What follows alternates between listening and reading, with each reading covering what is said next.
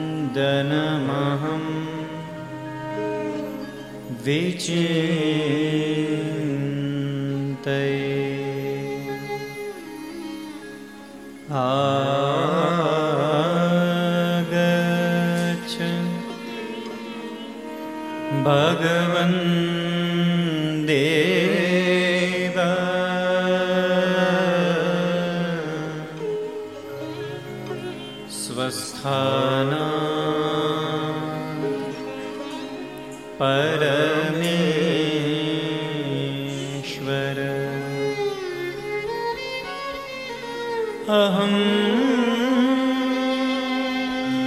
कथा करिष्यामि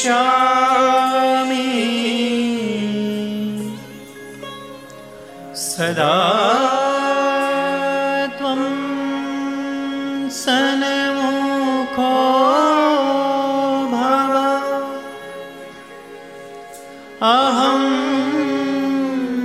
कथा करिष्यामि।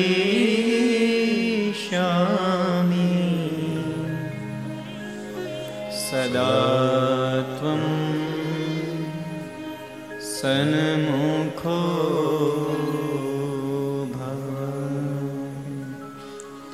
भो श्रीपूर्णपुरुषोत्तमा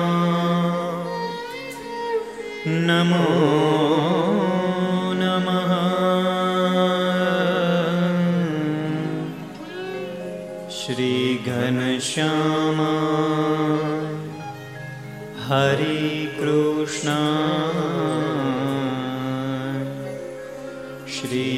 श्रीसहजानन्द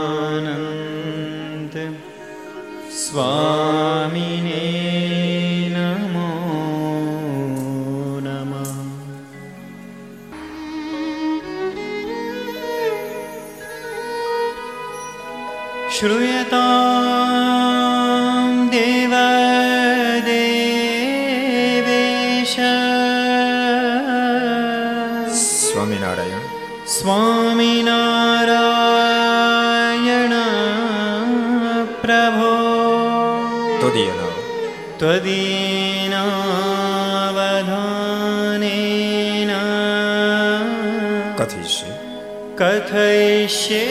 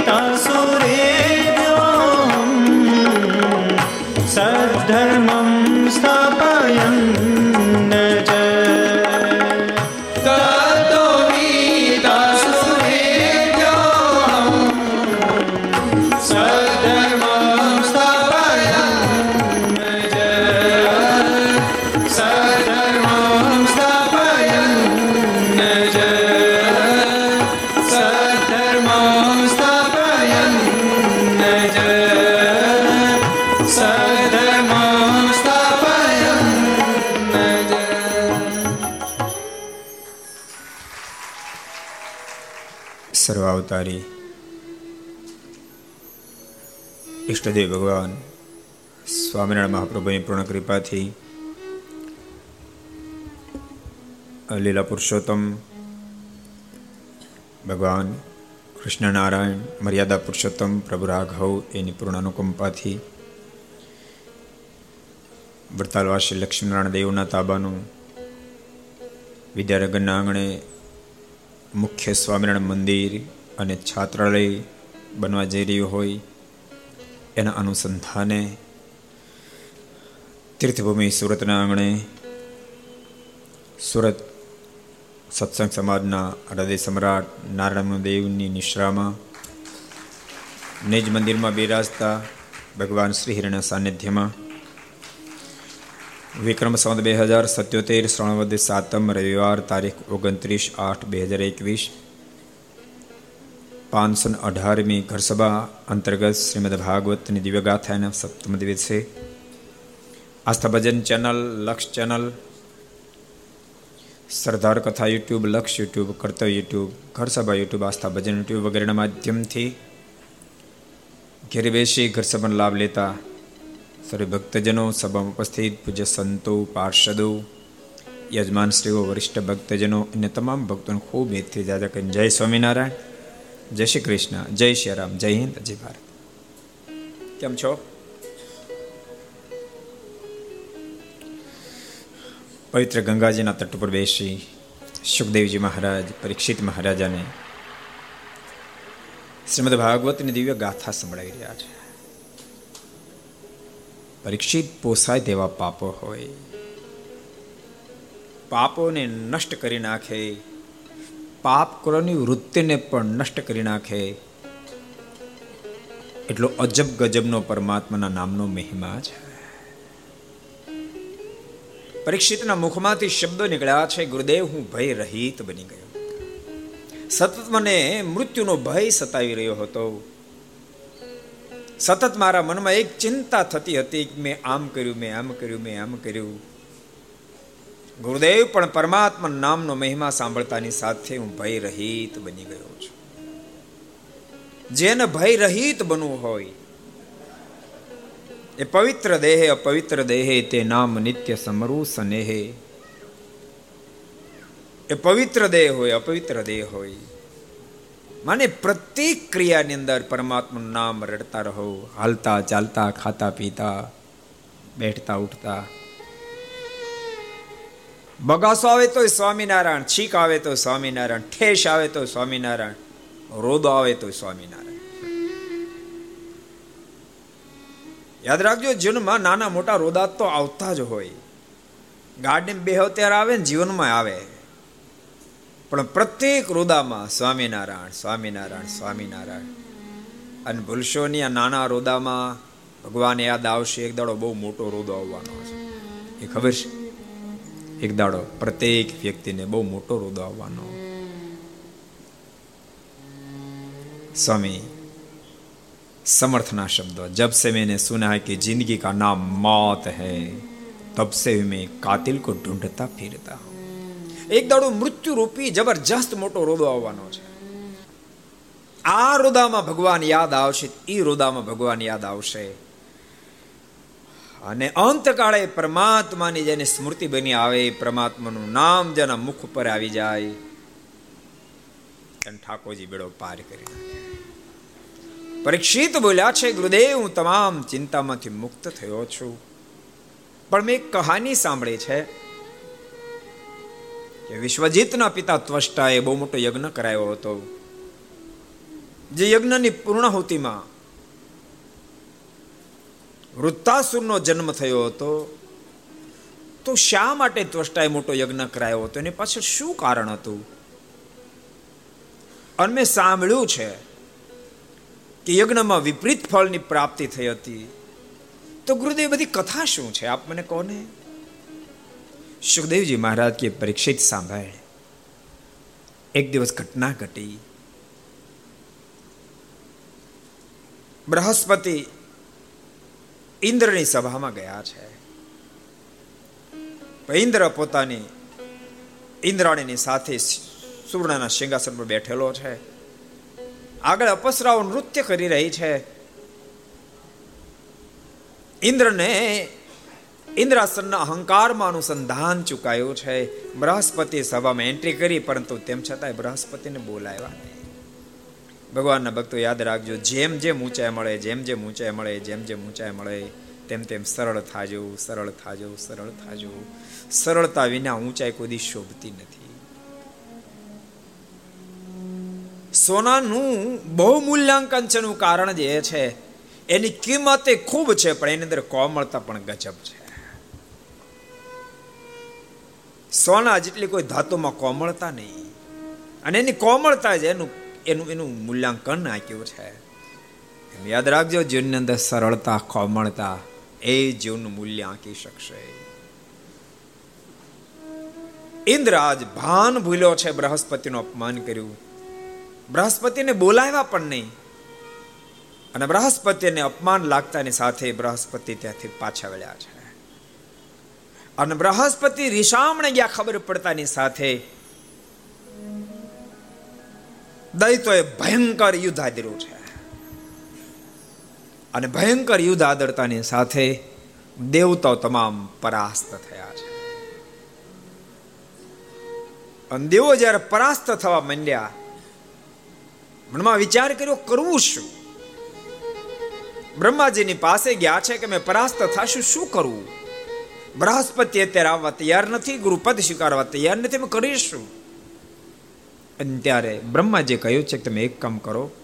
ત્વષ્ટાના પુત્ર વિશ્વજીત જે છે, એ મહાજ્ઞાની છે અને સંપૂર્ણ રીતે ઐશ્વર્યયુક્ત છે. એને તમે ગુરુપદ ઉપર સ્થાપિત કરશો તો અવશ્ય તમારો વિજય થશે. પણ એક માત્ર ખામી એ છે, વિશ્વજીતનો જન્મ આસુરી વૃત્તિમાં આસુર કુળમાં થયો જેને કારણે એનું મન જરાક અસુરો સાથે મળેલું છે એટલું તમારે સહન કરવું પડશે. ઇન્દ્રે કીધું, વાંધો નહીં, વિશ્વજીતનો સહારો લઈ. જબર યુદ્ધ આદર્યું છે. યુદ્ધ વિજયને આર આરબા જવા માંડ્યું છે. આ બાજુ વિશ્વજીત જબરજસ્ત યજ્ઞ આરંભી રહ્યો છે. દેવતાનો વિજય થાવ દેવતાનો વિજય થાવ. પણ બીજી બાજુ, આહુતિ જે હોમાં એમાં, દસ આહુતિ દેવતાનો હોમે તો બે આહુતિ દૈત્યોને પણ આપે છે. કારણ કે એનો જૂનો સંબંધ છે. અને આ સમાચાર ઇન્દ્રને મળતાની સાથે ઇન્દ્ર ક્રોધાયમાન બન્યો છે. ક્રોધાયમાન બનેલે ઇન્દ્રએ ખડકથી વિશ્વજીત ધોળને મસ્તક અલગ કર્યા છે. અને વિશ્વજીતને જ્યારે માર્યો, આ સમાચાર એના પિતા ત્વષ્ટાને મળ્યા ત્યાં ત્વષ્ટાએ નક્કી કર્યું, હું એવો યજ્ઞ કરું, યજ્ઞમાંથી એવો એક વિરલ પુરુષ પ્રગટ કરું, જે ઇન્દ્રને મારે. આમ નિર્ધાર કરી જબરજસ્ત યજ્ઞ આરંભ્યો છે. પણ યજ્ઞની અંદર મિસ્ટેક એ થઈ છે. ઇન્દ્ર શત્રુ શબ્દનો જે પ્રયોગ થયો એમાં, જે ઉદાત થાવ, જે અનુદાત થયો અનુદાત થાવ, જે ઉદાત ઉચ્ચાર થયો, ઉચ્ચાર મિસ્ટિક થઈ. પરિણામે એ સર્જાણું યજ્ઞ જ્યારે પૂર્ણ થયો ને ત્યારે વિરલ પુરુષ તો પ્રગટ થયો, પણ ઇન્દ્રને મારે એવો ને ઇન્દ્રને હાથે મરે, એવો એક પુરુષ અંદરથી પ્રગટ થયો છે. ભગવાનના ભક્તો, માટે મંત્ર તંત્ર બહુ જાવું નહીં. મંત્ર તંત્રમાં જાવું નહીં. મંત્ર તંત્ર તમે બાય મિસ્ટેક જો ઉચ્ચારમાં મિસ્ટેક કરો તો સફળ થવાને બદલે વિશેષ નિષ્ફળ થવાય છે વિશેષ નિષ્ફળ જાય. એના કરતા સ્વામિનારાયણ સ્વામિનારાયણ સ્વામિનારાયણ, રામ રામ, કૃષ્ણ કૃષ્ણ. બસ, આના જેવો બીજો કોઈ સુગમ રસ્તો નથી. અને એમાં પણ ભક્તો યાદ રાખજો, તામસી દેવોના જે મંત્રોનો જાપ કરવામાં આવે, એ મંત્ર જાપમાં એક લેશ માત્ર મિસ્ટેક થાય તો તામસી દેવ ભૂકા કાઢી નાખે. જો યોગ્ય મંત્રનો જાપ થાય તો ફળશ્રુતિ આપે. સાત્વિક જે મંત્રો હોય છે, એનો યોગ્ય રીતે જો ઉચ્ચાર થાય તો ઢળક ફળ આપે. કદાચ મિસ્ટેક થાય તો ફળ થોડું ઓછું મળે, પણ તમે નુકસાન ન કરો. ભક્તો, એટલા માટે ભગવાન ભજવા, ભગવાનને સંબંધ ધરાવતા પ્રત્યેક મંત્રો સાત્વિક હોય છે. પ્રત્યેક મંત્રો સાત્વિક હોય છે. જ્યારે પરમાત્મા સિવાયના અન્ય તામસ દેવતાઓને માટે જપાતા મંત્રો અતિ તામસી હોય છે. એમાં લેશ માત્ર તો મિસ્ટેક કરો તો ભૂકા કરી નાખે. તમે જો ને કે માનતા કરો અને બાય મિસ્ટેક ભૂલ્યા તો પછી બાથરૂમમાં બહાર જ નહીં નીકળવાનું. જાડા કરી દે, ઉલટી કરી દે. ઠાકોરની કોઈ માનતા માની. અંત તમે માનતાને ધરાવો તો તમારો સંકલ્પ પૂર્ણ થાય ને કદાચ બાય મિસ્ટેક ભૂલી ગયા. તો ઠાકોરજી ગણકારે પણ નહીં, કારણ કે ઠાકોરજીની ઊંચાઈ એટલી બધી છે અને બોલતાની ભક્તો જેની જેટલી ઊંચાઈ, એટલું એની અંદર ક્ષમાપણું, દયાપણું વિશેષ હોય પરમાત્મા સ્વયં દયાનો સાગર છે, કરુણાનો સાગર છે. એટલે એને સંબંધ ધરાવતા કોઈ પણ મંત્રો એ સાત્વિક મંત્ર તમને ખબર? સદગુરુ ગોપાળાન સ્વામી બહુ મોટી મહેરબાની કરી. અને ભક્તો આપણા બધાના સુખને અર્થે આપણી નિષ્ઠા દેશકાળમાં પણ નો ડગી જાય. એટલા માટે સ્વામીએ અધૌત બીજ મંત્ર આપ્યો. એ બીજ મંત્રના જાપથી સ્વામી કે ગમે તેવી આપત્તિ વિપત્તિ છે એ આપત્તિ વિપત્તિ નષ્ટ થશે. અને કોઈ અપેક્ષા નહીં હોય ને તમે જાપ જીપ્યા હશો ને, તો મુક્તિની પ્રાપ્તિ માનો કે મંત્ર સંપૂર્ણ શુદ્ધપણે એનું અનુષ્ઠાન કરવામાં આવે તો સંપૂર્ણ ફળ આપે. કદાચ મિસ્ટેક રહે તો થોડું ફળ ઓછું મળે, પણ તમારું પતન ન કરી નાખે. પતન ન કરી નાખે. આ તો માત્ર ઉદાત અનુદાત ઉચ્ચારમાં મિસ્ટેક થઈ. યજ્ઞ જ્યારે પૂર્ણ થયો ને ત્યારે અંદરથી વિરાટ સ્વરૂપ જેનું છે, એવો વૃત્તા સ્વરૂપ પ્રગટ્યો છે. જેની બાહુ જાણે દિશાઓને ઘેરી રહી છે, જેનું મસ્તક જાણે આકાશને સ્પર્શ કરી રહ્યું છે. એ મોઢું ફાડે તેમ લાગે જાણે ગુફા છે. જે પગ મૂકે ત્યાં ધરતીનું ઠેબું ઝૂકી જાય, આવું વૃત્તાસુર અંદરથી પ્રગટ્યો છે. અને દેવતાઓને લલકાર્યા છે, દેવતાઓની સાથે ભયંકર યુદ્ધ થયું છે. વૃત્તાસુરની સામે ટકવાની કોઈ દેવતાઓની હિંમત નથી.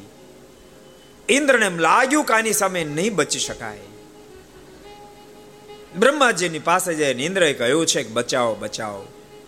અવૃત્તાસુર લાગે છે કે દેવકુળનો વિનાશ કરી નાખશે. એ વખતે બ્રહ્માજી કહ્યું છે, તમે ચિંતા ન કરો, એનું મૃત્યુ દધીચી ઋષિના હાડ ક્યાંથી થવાનું છે. એની પાસે તે માંગણી કરો.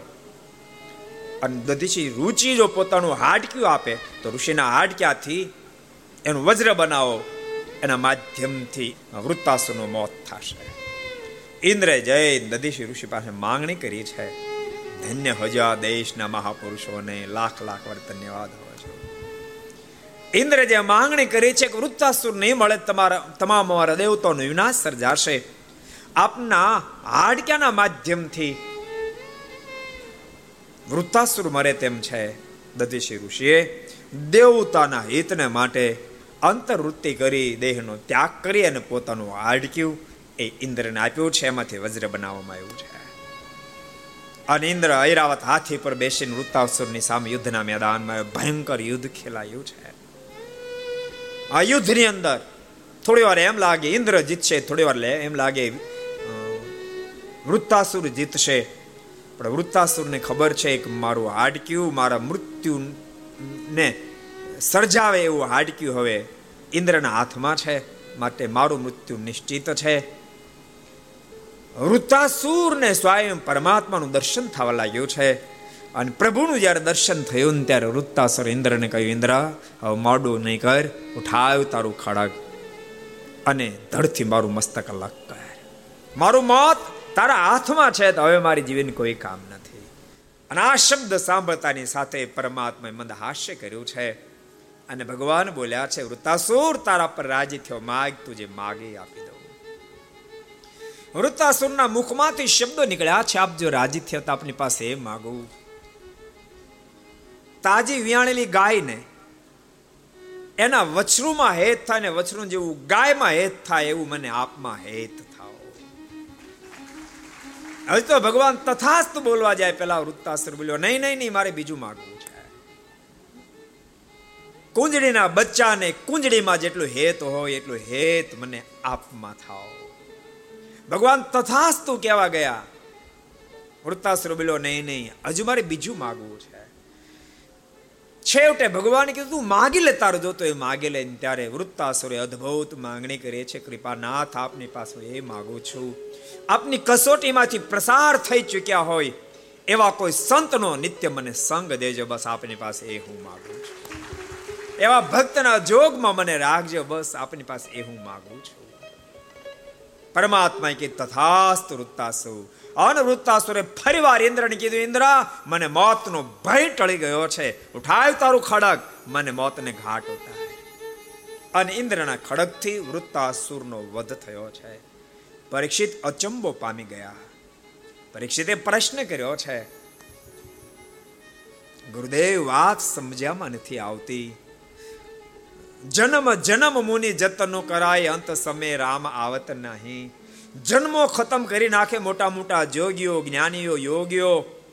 એને પણ અંતકાળે પ્રભુના દર્શન દુર્લભ છે. એતદર્થમ જુહો રાજ્ય મહાન ચક્રવર્તી ઉગ્ર તપશ્ચ કુરવંતી ત્યક્તવાગે વિવેકીના મોટા મોટા ચક્રવર્તી રાજાઓ ઘરબાર છોડે વર્ષો સુધી સાધના કરે. તોય અંતે પ્રભુની ઝાંખી દુર્લભ છે. તો આ અસુર કુળમાં જન્મેલો વૃત્તાસુર છેલ્લે પ્રભુના દર્શને કેમ થયા? એને આવી અદ્ભુત માંગણી કેમ કરી? આ વાત તમારા ભેજામાં નથી બેસતી. અમુક વાત ભક્તો ભેજામાં ન બેહે શ્રદ્ધાથી સ્વીકારી લેજો. એમ માનજો કે મારી બુદ્ધિ ત્યાં સુધી ટચ નથી થઈ શકતી, પણ વાત વાસ્તવિક છે. ગુરુદેવ, વાત મારી ભેજામાં નથી બેસતી. કૃપા કરી આપ મારી શંકાનું સમાધાન કરો. સુખદેવજી મહારાજ બોલ્યા છે, પરીક્ષિત. વૃત્તાસુર, આ જન્મે ભલે અસુર હતો, પણ આગલે જન્મે તો મહાન ચક્રવર્તી રાજા ચિત્રકેતુ હતો. વર્ષો સુધી સાધના કરી હતી અને સાધનાની ફળશ્રુતિ રૂપે એટલી સામર્થ્યને પામ્યો હતો. સ્વદે આકાશમાં ઉડ્ડયન કરી શકે. પ્લેનની જરૂર ન પડે, હેલિકોપ્ટરની જરૂર ન પડે. સ્વદે આકાશમાં ઉડ્ડયન કરી શકે. આટલી સામર્થ્યને ચિત્રકેતુ પામ્યો હતો. એક દાડો ચિત્રકેતુ આકાશમાં ઉડે જતો હતો. કૈલાસ પહાડ ઉપરથી પ્રસાર થતો હતો. કૈલાસ પહાડ ઉપરથી પ્રસાર થઈ રહ્યો હતો. એ વખતે કૈલાસપતિની ગોદમાં ભવાની જે બેઠા હતા. અને આ ઘટના જોતાની સાથે ચિત્રકેતુને એક સંકલ્પ થઈ ગયો. અહો, મેં તો કરોડો સ્ત્રીઓનો ત્યાગ કર્યો. અને કૈલાસપતિ મહાદેવ કહેવાય છે દેવના દેવ કહેવાય છે. અને પાર્વતીને ગોદમાં લઈને બેઠા છે. આમ સંકલ્પ ચિત્રકેતુને થયો. કૈલાસપતિએ તો ક્ષમા આપી દીધી, પણ ભવાનીથી સહન ન થયું. ભવાની ત્રાડ નાખે છે. હાય પાપી! અમે નિર્દોષ પતિ પત્ની બેઠા છીએ. અને તમારી પ્રત્યે કામનો ઘાટ કર છો માટે જાઉં તને શાપ આપું છું. તો અસુરપણાને પામી જા. અને શાપ સાંભળતાની સાથે જ ચિત્રકેતુ ભવાનીના કદમમાં ઝૂક્યો છે. મારા ગુનાને માફ કરો, મારા ગુનાને માફ કરો. મારી ભૂલ થઈ ગઈ. ભવાનીજી બોલ્યા છે, મેં તને શાપ આપ્યો તો મિથ્યા નહીં થાય, પણ તે ક્ષમા માગી છે, માટે હું તારા પર રાજી થઈ છું. જા, તને આસુરીઓની પ્રાપ્ત તો થશે, પણ આસુરીઓનીમાં પણ તને પ્રગટ પરમાત્માના દર્શન થશે. અને ત્યારે તારી બુદ્ધિ સતેજ થશે તો ભગવાનના સંતોનો ભક્તોનો નિત્ય સંગ માગીશ. આ મારા તને આશીર્વાદ છે. પરીક્ષિત મહારાજા બોલ્યા, ગુરુદેવ, મારી તમામ શંકાનું સમાધાન થયું છે. સુખદેવજી મહારાજ બોલ્યા છે, પરીક્ષિત, મેં તને મન મહારાજાના બંને દીકરા ઉતાનપાદ અને પ્રિયવત ત્રણેય દીકરીઓની તમામ ગાથા મેં તને સંભળાવે તારે કાંઈ સાંભળ્યું તો બોલ, હું તને આગળની કથા સંભળાવું. પરીક્ષિતે પ્રશ્ન કર્યો છે. ગુરુદેવ એવું સાંભળ્યું છે. મા દિત્યે પુંસવન નામનું વ્રત કર્યું. અને સંકલ્પ એવો હતો કે પુંસવન નામનું વ્રત કરું. એમાંથી એક એવો દીકરો મને પ્રાપ્ત થાય કે જે ઇન્દ્રને મારે. પણ ઇન્દ્રને મારવાને બદલે ઇન્દ્રના મિત્ર બની ગયા. અને એકના ઓગણપચાસ થયા. આની પાછળ ઇતિહાસ શું છે? આપ મને કહો, મને સાંભળવાની ખૂબ ઈચ્છા છે. સુખદેવજી મહારાજ બોલ્યા, પરીક્ષિત સાંભળ. વૃત્તાસુર મરાતાની સાથે શાસન આખું ફરીવાર ઇન્દ્રનાથ. તમે એવું નહીં માનતા અહીં થોડીક વાર શાસન કોંગ્રેસના હાથમાં જાય થોડીક વાર ભાજપના હાથમાં જાય. આ અનાદિકાળથી હાલ્યું જ આવે છે. કોઈ એકના હાથમાં શાસન ક્યારે રહ્યું જ નથી. માત્ર એકના હાથમાં શાસન એવા કોઈ હોય તો માત્ર માત્ર એક પરમેશ્વર છે. જેના હાથમાં સદૈવને માટે શાસન રહ્યું છે. એક એવા પરમાત્મા છે, જેના હાથમાં સદૈવને માટે શાસન રહ્યું છે. અને સદૈવને માટે રહેશે. માટે જેના હાથમાં શાસન આવે ભગવાનના ભક્તો શાસન આવે ને ત્યારે પોતાના હાથે થાય એટલા સારા કાર્ય કરી લેવા. પછી રાજ સત્તાનું શાસન હોય તોય ભલે, સંપત્તિનું શાસન હોય તોય ભલે, બુદ્ધિનું શાસન હોય તોય ભલે, કૌશલ્યતાનું શાસન હોય તોય ભલે. શાસન જ્યારે પોતાના હાથમાં આવે ને ત્યારે પોતાના હાથે થાય એટલા રૂડા રૂડા કામ કરી લેવા. શાસન સદૈવને માટે કોઈના હાથમાં રહેતું નથી. સુખદેવજી મહારાજ બોલ્યા, પરીક્ષિત, શાસન ફરીવાર ઇન્દ્રના હાથમાં જ્યારે ગયું ત્યારે અતિ દુઃખી બનેલી દીતીએ. પતિ કશ્યપની પાસે જઈને ખૂબ પ્રાર્થના કરી, મારા પર કઈ કૃપા કરો. મને એવો પુત્ર આપો કે ઇન્દ્રને મારી અને સ્વર્ગનું શાસન પાછો હસ્તગત કરે. અતિ જ્યારે આગ્રહ કર્યો ને ત્યારે કશ્યપે કહ્યું છે કે એના માટે તમે પુંસવન નામનું વ્રત કરો. એક વર્ષનું વ્રત કરો. વ્રતના તમામ નિયમોનું તમે પાલન કરજો. ઇન્દ્રને મારે એવો તમારે કોઈક એક પુત્રનો જન્મ થશે. પર દિવસે શયન કરવું નહીં. એક વર્ષ સુધી ક્યારેક ક્રોધ થવા દેવો નહીં. એક વર્ષ સુધી સાત્વિક વૃત્તિથી દાન પુણ્ય કરવા વગેરે વગેરે અનેક નિયમો આપ્યા છે. સંધ્યા કાળે ખૂબ સાવધાન બનીને રહેવું વગેરે વગેરે નિયમો આપ્યા છે.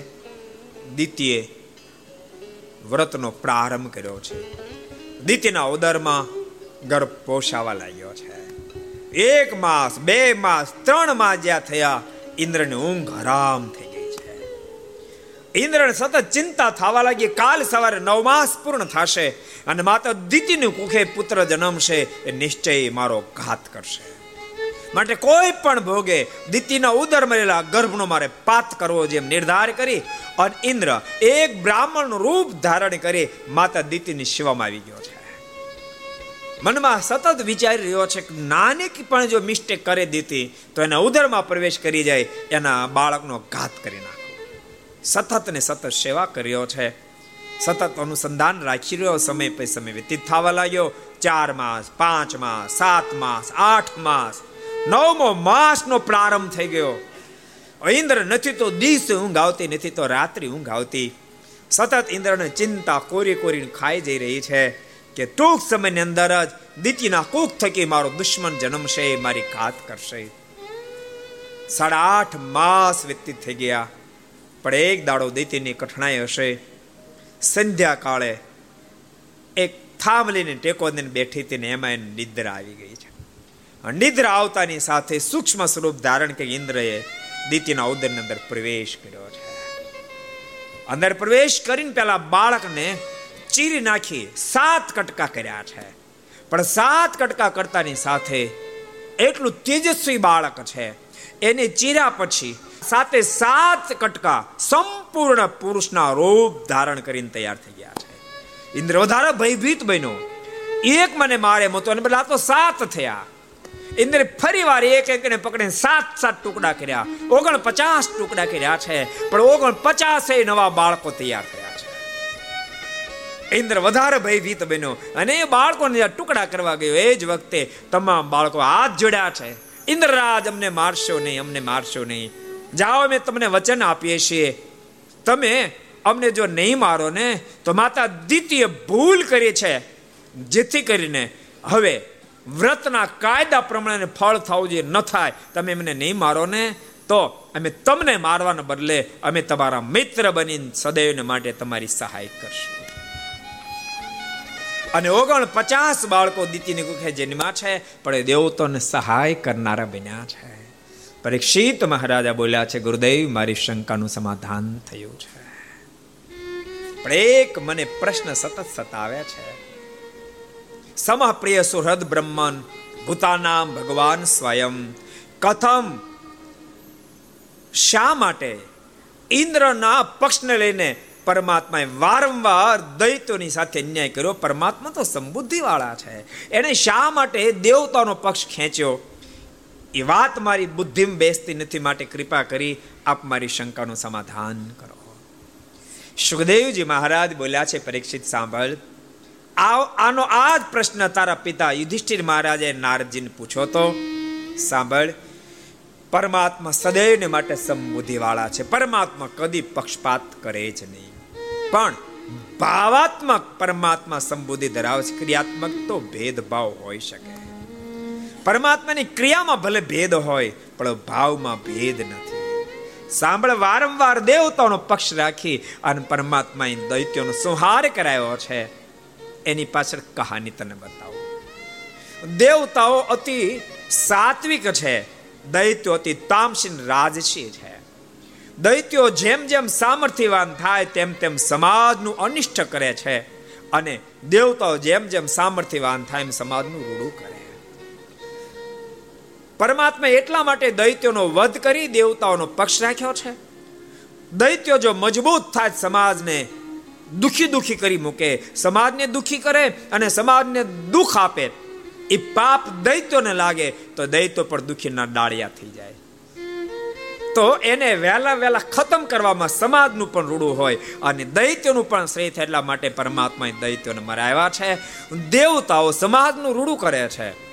તો દેવતાનો જો પક્ષ રાખે, દેવતાઓ જો અમર બને, તો સમાજનું રૂડું થાય. સમાજનું રૂડું થાય એની સામે સમાજનું રૂડું કરી એટલે દેવતાને પણ જબરી ફળશ્રુતિ થાય. દેવતાનું પણ રૂડું થાય. દૈત્યનો પક્ષ ન રાખે એમાં દૈત્યનું રૂડું હતું અને દેવોનો પક્ષ રાખે એમાં દેવોનું રૂડું હતું અને સમાજનું પણ રૂડું હતું માટે પરમાત્માએ સદૈવ માટે દેવોનો પક્ષ રાખી દૈત્યોને મરાવ્યા છે. પરીક્ષિત મહારાજા બોલ્યા, ગુરુદેવ, મારી શંકાનું સમાધાન થયું છે. અને વાત આમ જ છે ને. યાદ રાખજો ભક્તો, સમાજમાં સજ્જન વ્યક્તિ જેટલી તાકાત વાળી થશે, શબ્દ યાદ રાખજો. સમાજમાં સજ્જન વ્યક્તિ જેટલો સપોર્ટ દુનિયા આપશે, એટલા અદ્ભુત અદ્ભુત એ કાર્યો કરશે. સમાજનું અદ્ભુત નિર્માણ કરશે.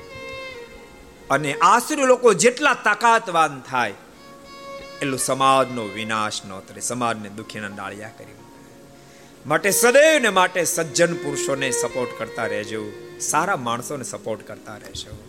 સારા માણસો સર્જન કરી શકે છે. પરીક્ષિત મહારાજાના મુખમાંથી શબ્દ નીકળ્યા. ગુરુદેવ, મારી શંકાનું સમાધાન થયું છે. પરીક્ષિત તો હવે કોઈ ઈચ્છા હોય તો બોલ, તને કથા સંભળાવું. પરીક્ષિત બોલ્યા છે ગુરુદેવ, આપે મને હિરણાક્ષ વધની કથા કીધી, પણ હિરણ કશ્યપુના વધની કથા નથી કીધી. તો કૃપા કરો, આપ મને હિરણ કશ્યપુના વધની કથા કહો, મારે સાંભળીને ખૂબ ઈચ્છા છે. અર્જુનભાઈ તમારે સાંભળવી છે? તો કહું. સાંભળવી તો જ કહેવાય ને. તો સંભળાવી દી. અમારે તો સંભળાવી જ છે. ભલામણ, આ વેપારીને તો વ્યાપાર કરવો છે ગ્રાહક હોય તો. તમે તમારી એટલે આટલા બધા ગ્રાહકો બેઠા એટલે અમે વેપાર કરવાના જ. અમને આનંદ આવે. વાતે સાચી છે ને? તમે ગમે તેવડો મોટો શોરૂમ કરો, પણ એકે એકે ગ્રાહક જ ન ડોકાય તો.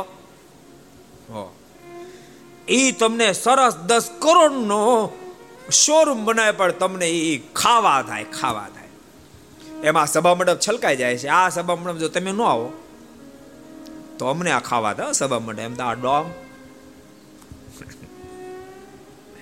કારણ કે ભક્તો, સત્સંગની શોભા ભગવાનના ભક્તથી છે યાદ રાખજો બિલ્ડિંગથી નથી.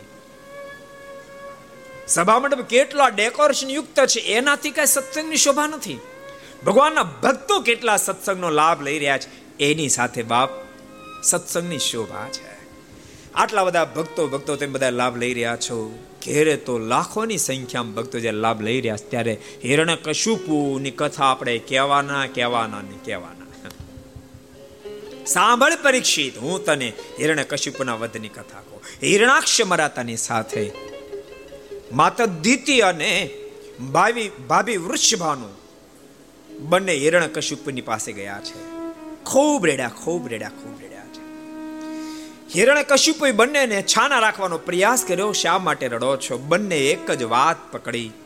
દ્વિતીય કહ્યું, તારા ભાઈને મારનાર નારાયણને તું મોતને ઘાટ ઉતાર, તો જ મારે આંખના આંસુ એ બંધ થાય. વૃષભાનુ પણ આને આ જ વાત બતાવી છે. હિરણ કશુપે સમજાવવા પ્રયાસ પણ કર્યો છે કે નારાયણને મારો એ કોઈ નાની વાત નથી. પ્રદિત્ય અને વૃષભાને હઠ પકડી. એને મારતો જ હા નહીં તો ના. અને એ વખતે હિરણ કશું પણ પ્રતિજ્ઞા કરે છે, જાવ તો પ્રતિજ્ઞા કરું છું. હું મારા ભાઈ હિરણાક્ષને મારનાર નારાયણને મોતને ઘાટ ઉતારીશ એ મારી પ્રતિજ્ઞા છે. ભગવાનના ભક્તો અમુક પ્રતિજ્ઞા લેતા બહુ વિચાર કરવો પડે. એ મારી પ્રતિજ્ઞા છે.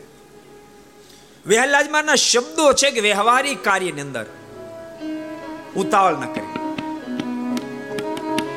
ઉતાવળે કોઈ અર્થ ઉતાવળે કોઈ અર્થ ઉતાવળે કોઈ અર્થ ઉતાવળે કોઈ સરે ન અર્થ કલેશ કીધે દુઃખ થાય વ્યર્થ કલેશ કીધે દુઃખ થાય વ્યર્થ કલેશ કીધે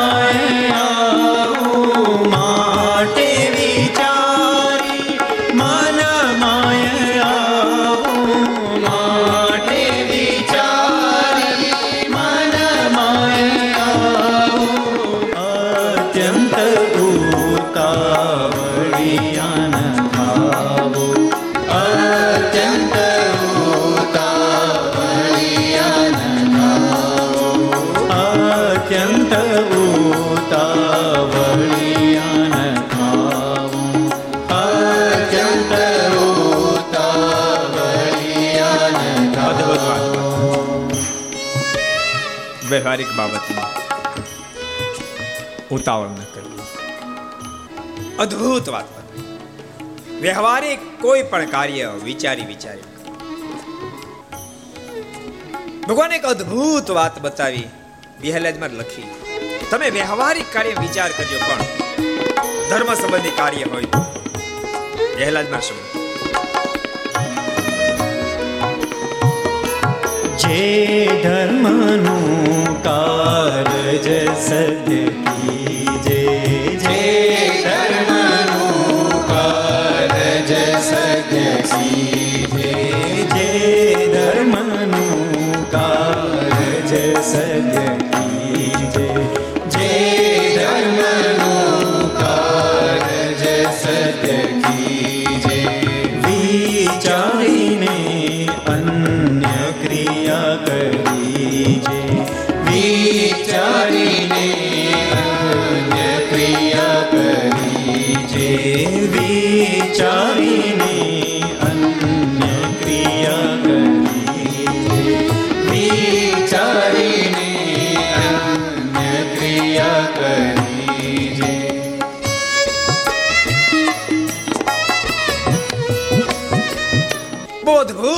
અદ્ભુત વાતમાં કરી રહ્યા છે. ધર્મ સંબંધી કાર્યને તત્કાળ કરો, અન્ય કાર્ય વિચારીને કરો. શું કામ એમ આદેશ આપ્યો? આગળ વિહાલાજી માં લખ્યા.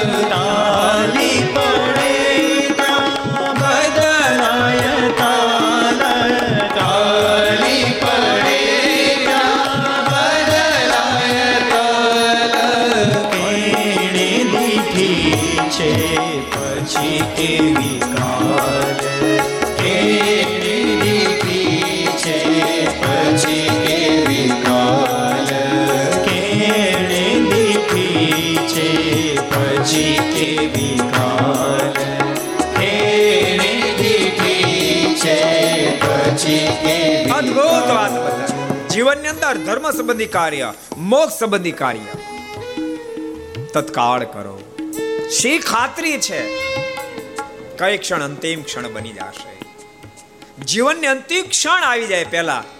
પોતાના હાથે એવા સરસ કાર્યો કરી લો પ્રભુનું ભજન કરી લો. દેહને મૂકીને પ્રભુની ગોદમાં બેસી જવાય પણ વ્યવહારિક બાબતમાં થોડો વિચાર સુખદેવજી મહારાજ કે પરીક્ષિત હિરણા કશુપુએ પ્રતિજ્ઞા લઈ લીધી. મારા ભાઈને મારનાર દુશ્મન નારાયણનું ઠાર મારીશ. એના માટે જોઈએ એટલી સાધના કરીશ. સાધના કરવા માટે જતા હિરણા કશુપે કયા ધોની પાસે આવીને કહ્યું છે એક દેવી, મને રજા આપો. કઈ બાજુ જાઉં ગામત્રે તો ગામત્રે નહીં તો? મારા ભાઈને મારનાર દુશ્મન નારાયણને મારે મારવાનો છે. એટલા માટે સાધના કરવા જાઉં છું. કયા તો અતિ ડાહ્યા છે? નેત્રો નીચા ઢાળી ગયા. આ પાપીના કુબુદ્ધિ ક્યાંથી જાય? નારણને મારવાના સંકલ્પ કરે. આ તો મચ્છરિયું ગરુડને પછાડવાની વાતો કરે છે. પણ ઉદ્ધત એટલો બધો હિરણ્યકશિપુ છે, એની સામે કઈ બોલી પણ ન શકાય. કયા ધુની આંખમાં આંસુ ભરાયા છે? એક શબ્દ બોલ્યા નથી. હિરણ્યકશિપુએ રજા લીધી છે અને પહાડોની કંદરામાં સાધના કરવા માટે જતો રહ્યો છે. પલાઠી પદ્માસન વાળીને જ્યાં સાધના કરવાનો પ્રારંભ કર્યો ત્યાં બૃહસ્પતિ શ્રીમદ ભાગવત મંદિર લખ્યું વિષ્ણુ પુરાણમાં લખ્યું પોપટનું રૂપ ધારણ કરીને આવ્યા છે દેવતાએ મોકલ્યા તમે જાઓ લો પાપી સાધના કરવા બેઠો આપણને દુખિયાને ડાળિયા કરી નાખશે અને પોપટનું રૂપ ધારણ કરીને બૃહસ્પતિ આવ્યા છે નારાયણ નારાયણ નારાયણનો નાદ કરવા માંડ્યા હિરણ્ય કશિપુ ચકોરની જેમ ચારે બાજુ જોવા માંડ્યો. અવાજ ક્યાંથી આવે છે? મારા દુશ્મનનું નામ કોણ લે છે? અને ચારે બાજુ જોયું તો એક વૃક્ષની ડાળી પર બેઠો બેઠો પોપટ નારાયણ નારાયણ નારાયણ શબ્દ પુકારી રહ્યો છે. હિરણ્ય કશિપુના મનમાં વિચાર થયો અમારે અપશુકન થયું. માટે સાધનોનો પ્રારંભ ન કરાય. કોણ કોને અપશુકન સમજે ને કોણ કોને શુકન સમજે? ક્યાં કાંઈ છે મેળ? હિરણ્ય કશિપુ ઘેરે આવ્યો છે. કયા ધોઈ હેરણ કશ્યપને આવેલો જોતાની સાથે મનમાં વિચાર થયો? આ ઘડીકમાં પાછો આવ્યો? શું સાધના સિદ્ધ થઈ ગઈ છે? એમ તો સાધના સિદ્ધ ન થાય.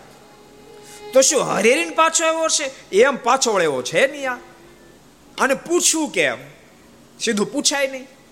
મનમાં થયું ક્યારેક મોકો મળશે ને ત્યારે પૂછી લઈશ. એરણા કશ્યપ ઘેરાયો સરળ રસોઈ બનાવીને જમવા બેસાડ્યો. હિરણ્ય કશ્યપુ જ્યારે ભોજન કર્યું, અતિ આનંદમાં જ્યારે કયાદુએ જોયા છે ને ત્યારે કયા દોય પ્રશ્ન કર્યો, પતિદેવ, શું એક દાડામાં સાધના સિદ્ધ થઈ ગયા, તુરંત પાછા આવ્યા? હિરણ્ય કશ્યપુ કહ્યું, ના ના, દેવી, સાધના સિદ્ધ નથી તો કેમ પાછા આવ્યા? અરે, હું જ્યાં સાધના કરવા બેઠો ને, ત્યાં મારો દુશ્મન, ત્યાં પોપટ મારા દુશ્મનનું નામ લેતો હતો. મારા દુશ્મનનું નામ લેતો મને અપશુકન થયા. કયા ધુના મનમાં વિચાર થયો? આને અપશુકન. આ કોકને હામો મળે તો અપશુકન થાય ને બદલે આને અપશુકન થયા, આને વળી શું અપશુકન થયા? પતિદેવ શું અપશુકન થયા? અરે મારા દુશ્મનનું નામ પોપટ લેતો તો નારાયણ નારાયણ નારાયણ. કયા તો અતિ આનંદ થયો. આ પાપેને મોઢે આટલી ફેરી ભગવાન નારાયણનું નામ લેવાયું. મનમાં વિચાર થયો, હું એની પત્ની જ છું તો એક કામ કરું. એને મોઢે એકસો આઠ ફેરી નારાયણનું નામ લેવડાવી દઉં. ભક્તો કથા યાદ રાખજો. આ કથા એમ બતાવે જે પરિવારમાં સંસ્કારી નારી આવે ને તો બાપે પરિવારનો ઉદ્ધાર કરી ઉદ્ધાર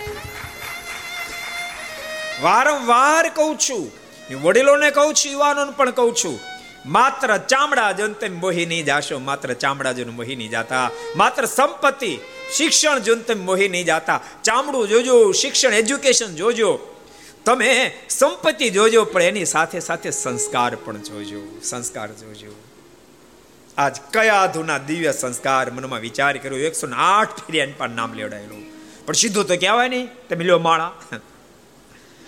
પણ થોડી વાર થઈને કયા દોએ પ્રશ્ન કર્યો પતિદેવ સાચું કહો છો?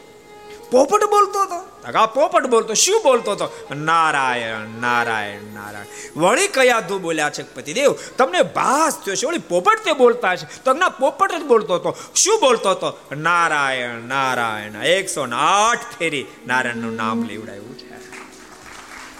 ફરીવાર હિરણ્યકશિપુ સાધના કરવા માટે ગયો છે. અને હિરણ્યકશિપુ સાધના કરવા માટે ગયો એ સમાચાર મળતાની સાથે દેવતાઓના રાજા ઇન્દ્રના મનમાં વિચાર થયો, આ પાપી સાધના કરવા ગયો છે નગરી ખાલી છે, ત્યાં સુધી લૂંટું એમ. અને એની પત્ની કયા ધુના ઉદરની અંદર એક બાળક પોષાઈ રહ્યો છે, એને મોતને ઘાટ ઉતારી દઉં. આમ નિર્ધાર કરી, ઇન્દ્ર અહેરાત હાથી પર બેસીને પૃથ્વી પર આવ્યો છે. હાકાર હિરણ કશ્યપ નગરીમાં બોલાયો છે અને કયા ધુને આકાશમાં ધરુવ્યો છે. કયા ધૂમમાં બૂમ કર્યા? કોઈ બચાવો કોઈ બચાવો કોઈ બચાવો. અને એ જ વખતે નારદજી પૃથ્વી પર ચાલ્યા જઈ રહ્યા હોય, કોઈ નારી નિસહાય મદદ માટે ચીસો નાખી રહ્યા, ખ્યાલ આવતાની સાથે નારજી હાથમાં પાણી અન લીધી અને છંટકારી સબોર સાવધાન, આકાશમાં જે જઈ રહ્યું પૃથ્વી પર નીચે આવો. ઇન્દ્ર કયાદુન સાથે નીચે આવ્યો છે. નારદજી જોતાની સાથે ઇન્દ્રે નારજીના પગ પકડ્યા છે. ઇન્દ્ર, આ કોણ છે? મારો દુશ્મન કયાધુની પત્ની છે. ઇન્દ્ર, તું દેવતાઓનો રાજા. પર નારીને આવી રીતે ભગાડી જા. એ તારા માટે શુભાસ્પદ છે. ગુરુદેવ, માફ કરશો. હું આને મારા બહેનની જેમ રાખીશ. આની સાથે મને વાંધો નથી, પણ આ ઉદરમાં જે બાળક પોષાઈ રહ્યું છે, મારા દુશ્મનનું સંતાન છે. એ જન્મે તો મારા માટે ભયંકર બને. એટલા માટે એ ન જન્મે ત્યાં સુધી મારા સ્વર્ગમાં રાખીશ. એનો જન્મ થતા એને મારી અને ફરીને પાછી કયાધુને નગરમાં પાછી પરત કરીશ. નારદજીના મુખમાંથી શબ્દ નીકળ્યા ઇન્દ્ર, એક વાત તને કહું. બોલો, ગુરુદેવ. તું જો આને ન લઈ જાને, આ કયા ધુને જો તું મારી પાસે મૂકતો જાતો સાંભળ. હું એના ઉદરની અંદર રહેલા બાળકને એવા સંસ્કાર આપીશ કે જેને કારણે એ તારો દુશ્મન બનવાનું બદલે તારો પરમ મિત્ર બનશે. નારાયણનો પરમ ભક્તરાજ બનશે. તો આટલી વાત મારી માની જા. ઇન્દ્રને વાત મનાણે છે. કયાદુર નારજીની પાસે મૂકીને ત્યાંથી અદૃશ્ય થયો છે. આ બાજુ નારદજી દિવ્ય દિવ્ય જ્ઞાન પીરસી રહ્યા છે. ભક્તો કથામાં મેં બે ચાર ફેરી કીધું છે. નારી જ્યારે ગર્ભવતી હોય ત્યારે એને ખૂબ સાવધાન રહેવું જોઈએ. એને ફિલ્માદિક ન જોવા, અપશબ્દ ન બોલવા. એને પરમાત્માનું ભજન કરવું જોઈએ. પોતાના હાથે થાય એટલું પુણ્યદાન કરવું. સત્શાસ્ત્રનું વાંચન કરવું. સત્સંગના જોગમાં રહેવું, મંદિરે દર્શન કરવા જવું. બહુ દિવ્ય જીવન જો જીવશે, તો એને ત્યાં જન્મેલું બાળક મહાન વિભૂતિ બાળક જન્મશે. મા જો નક્કી કરી નાખે કે મારી કુખે જન્મેલો બાળકને મારે મહાપુરુષ કરવો છે, કોઈ તેઓ નથી રોકી શકે.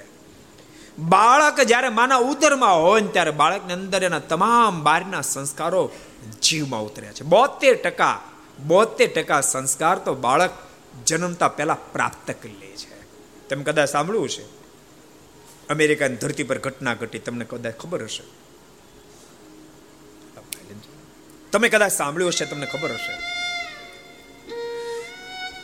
એક પતિ પત્ની, બે ગોરા, દીકરાનો જન્મ થયો કાળિયો જન્મ, બોલો.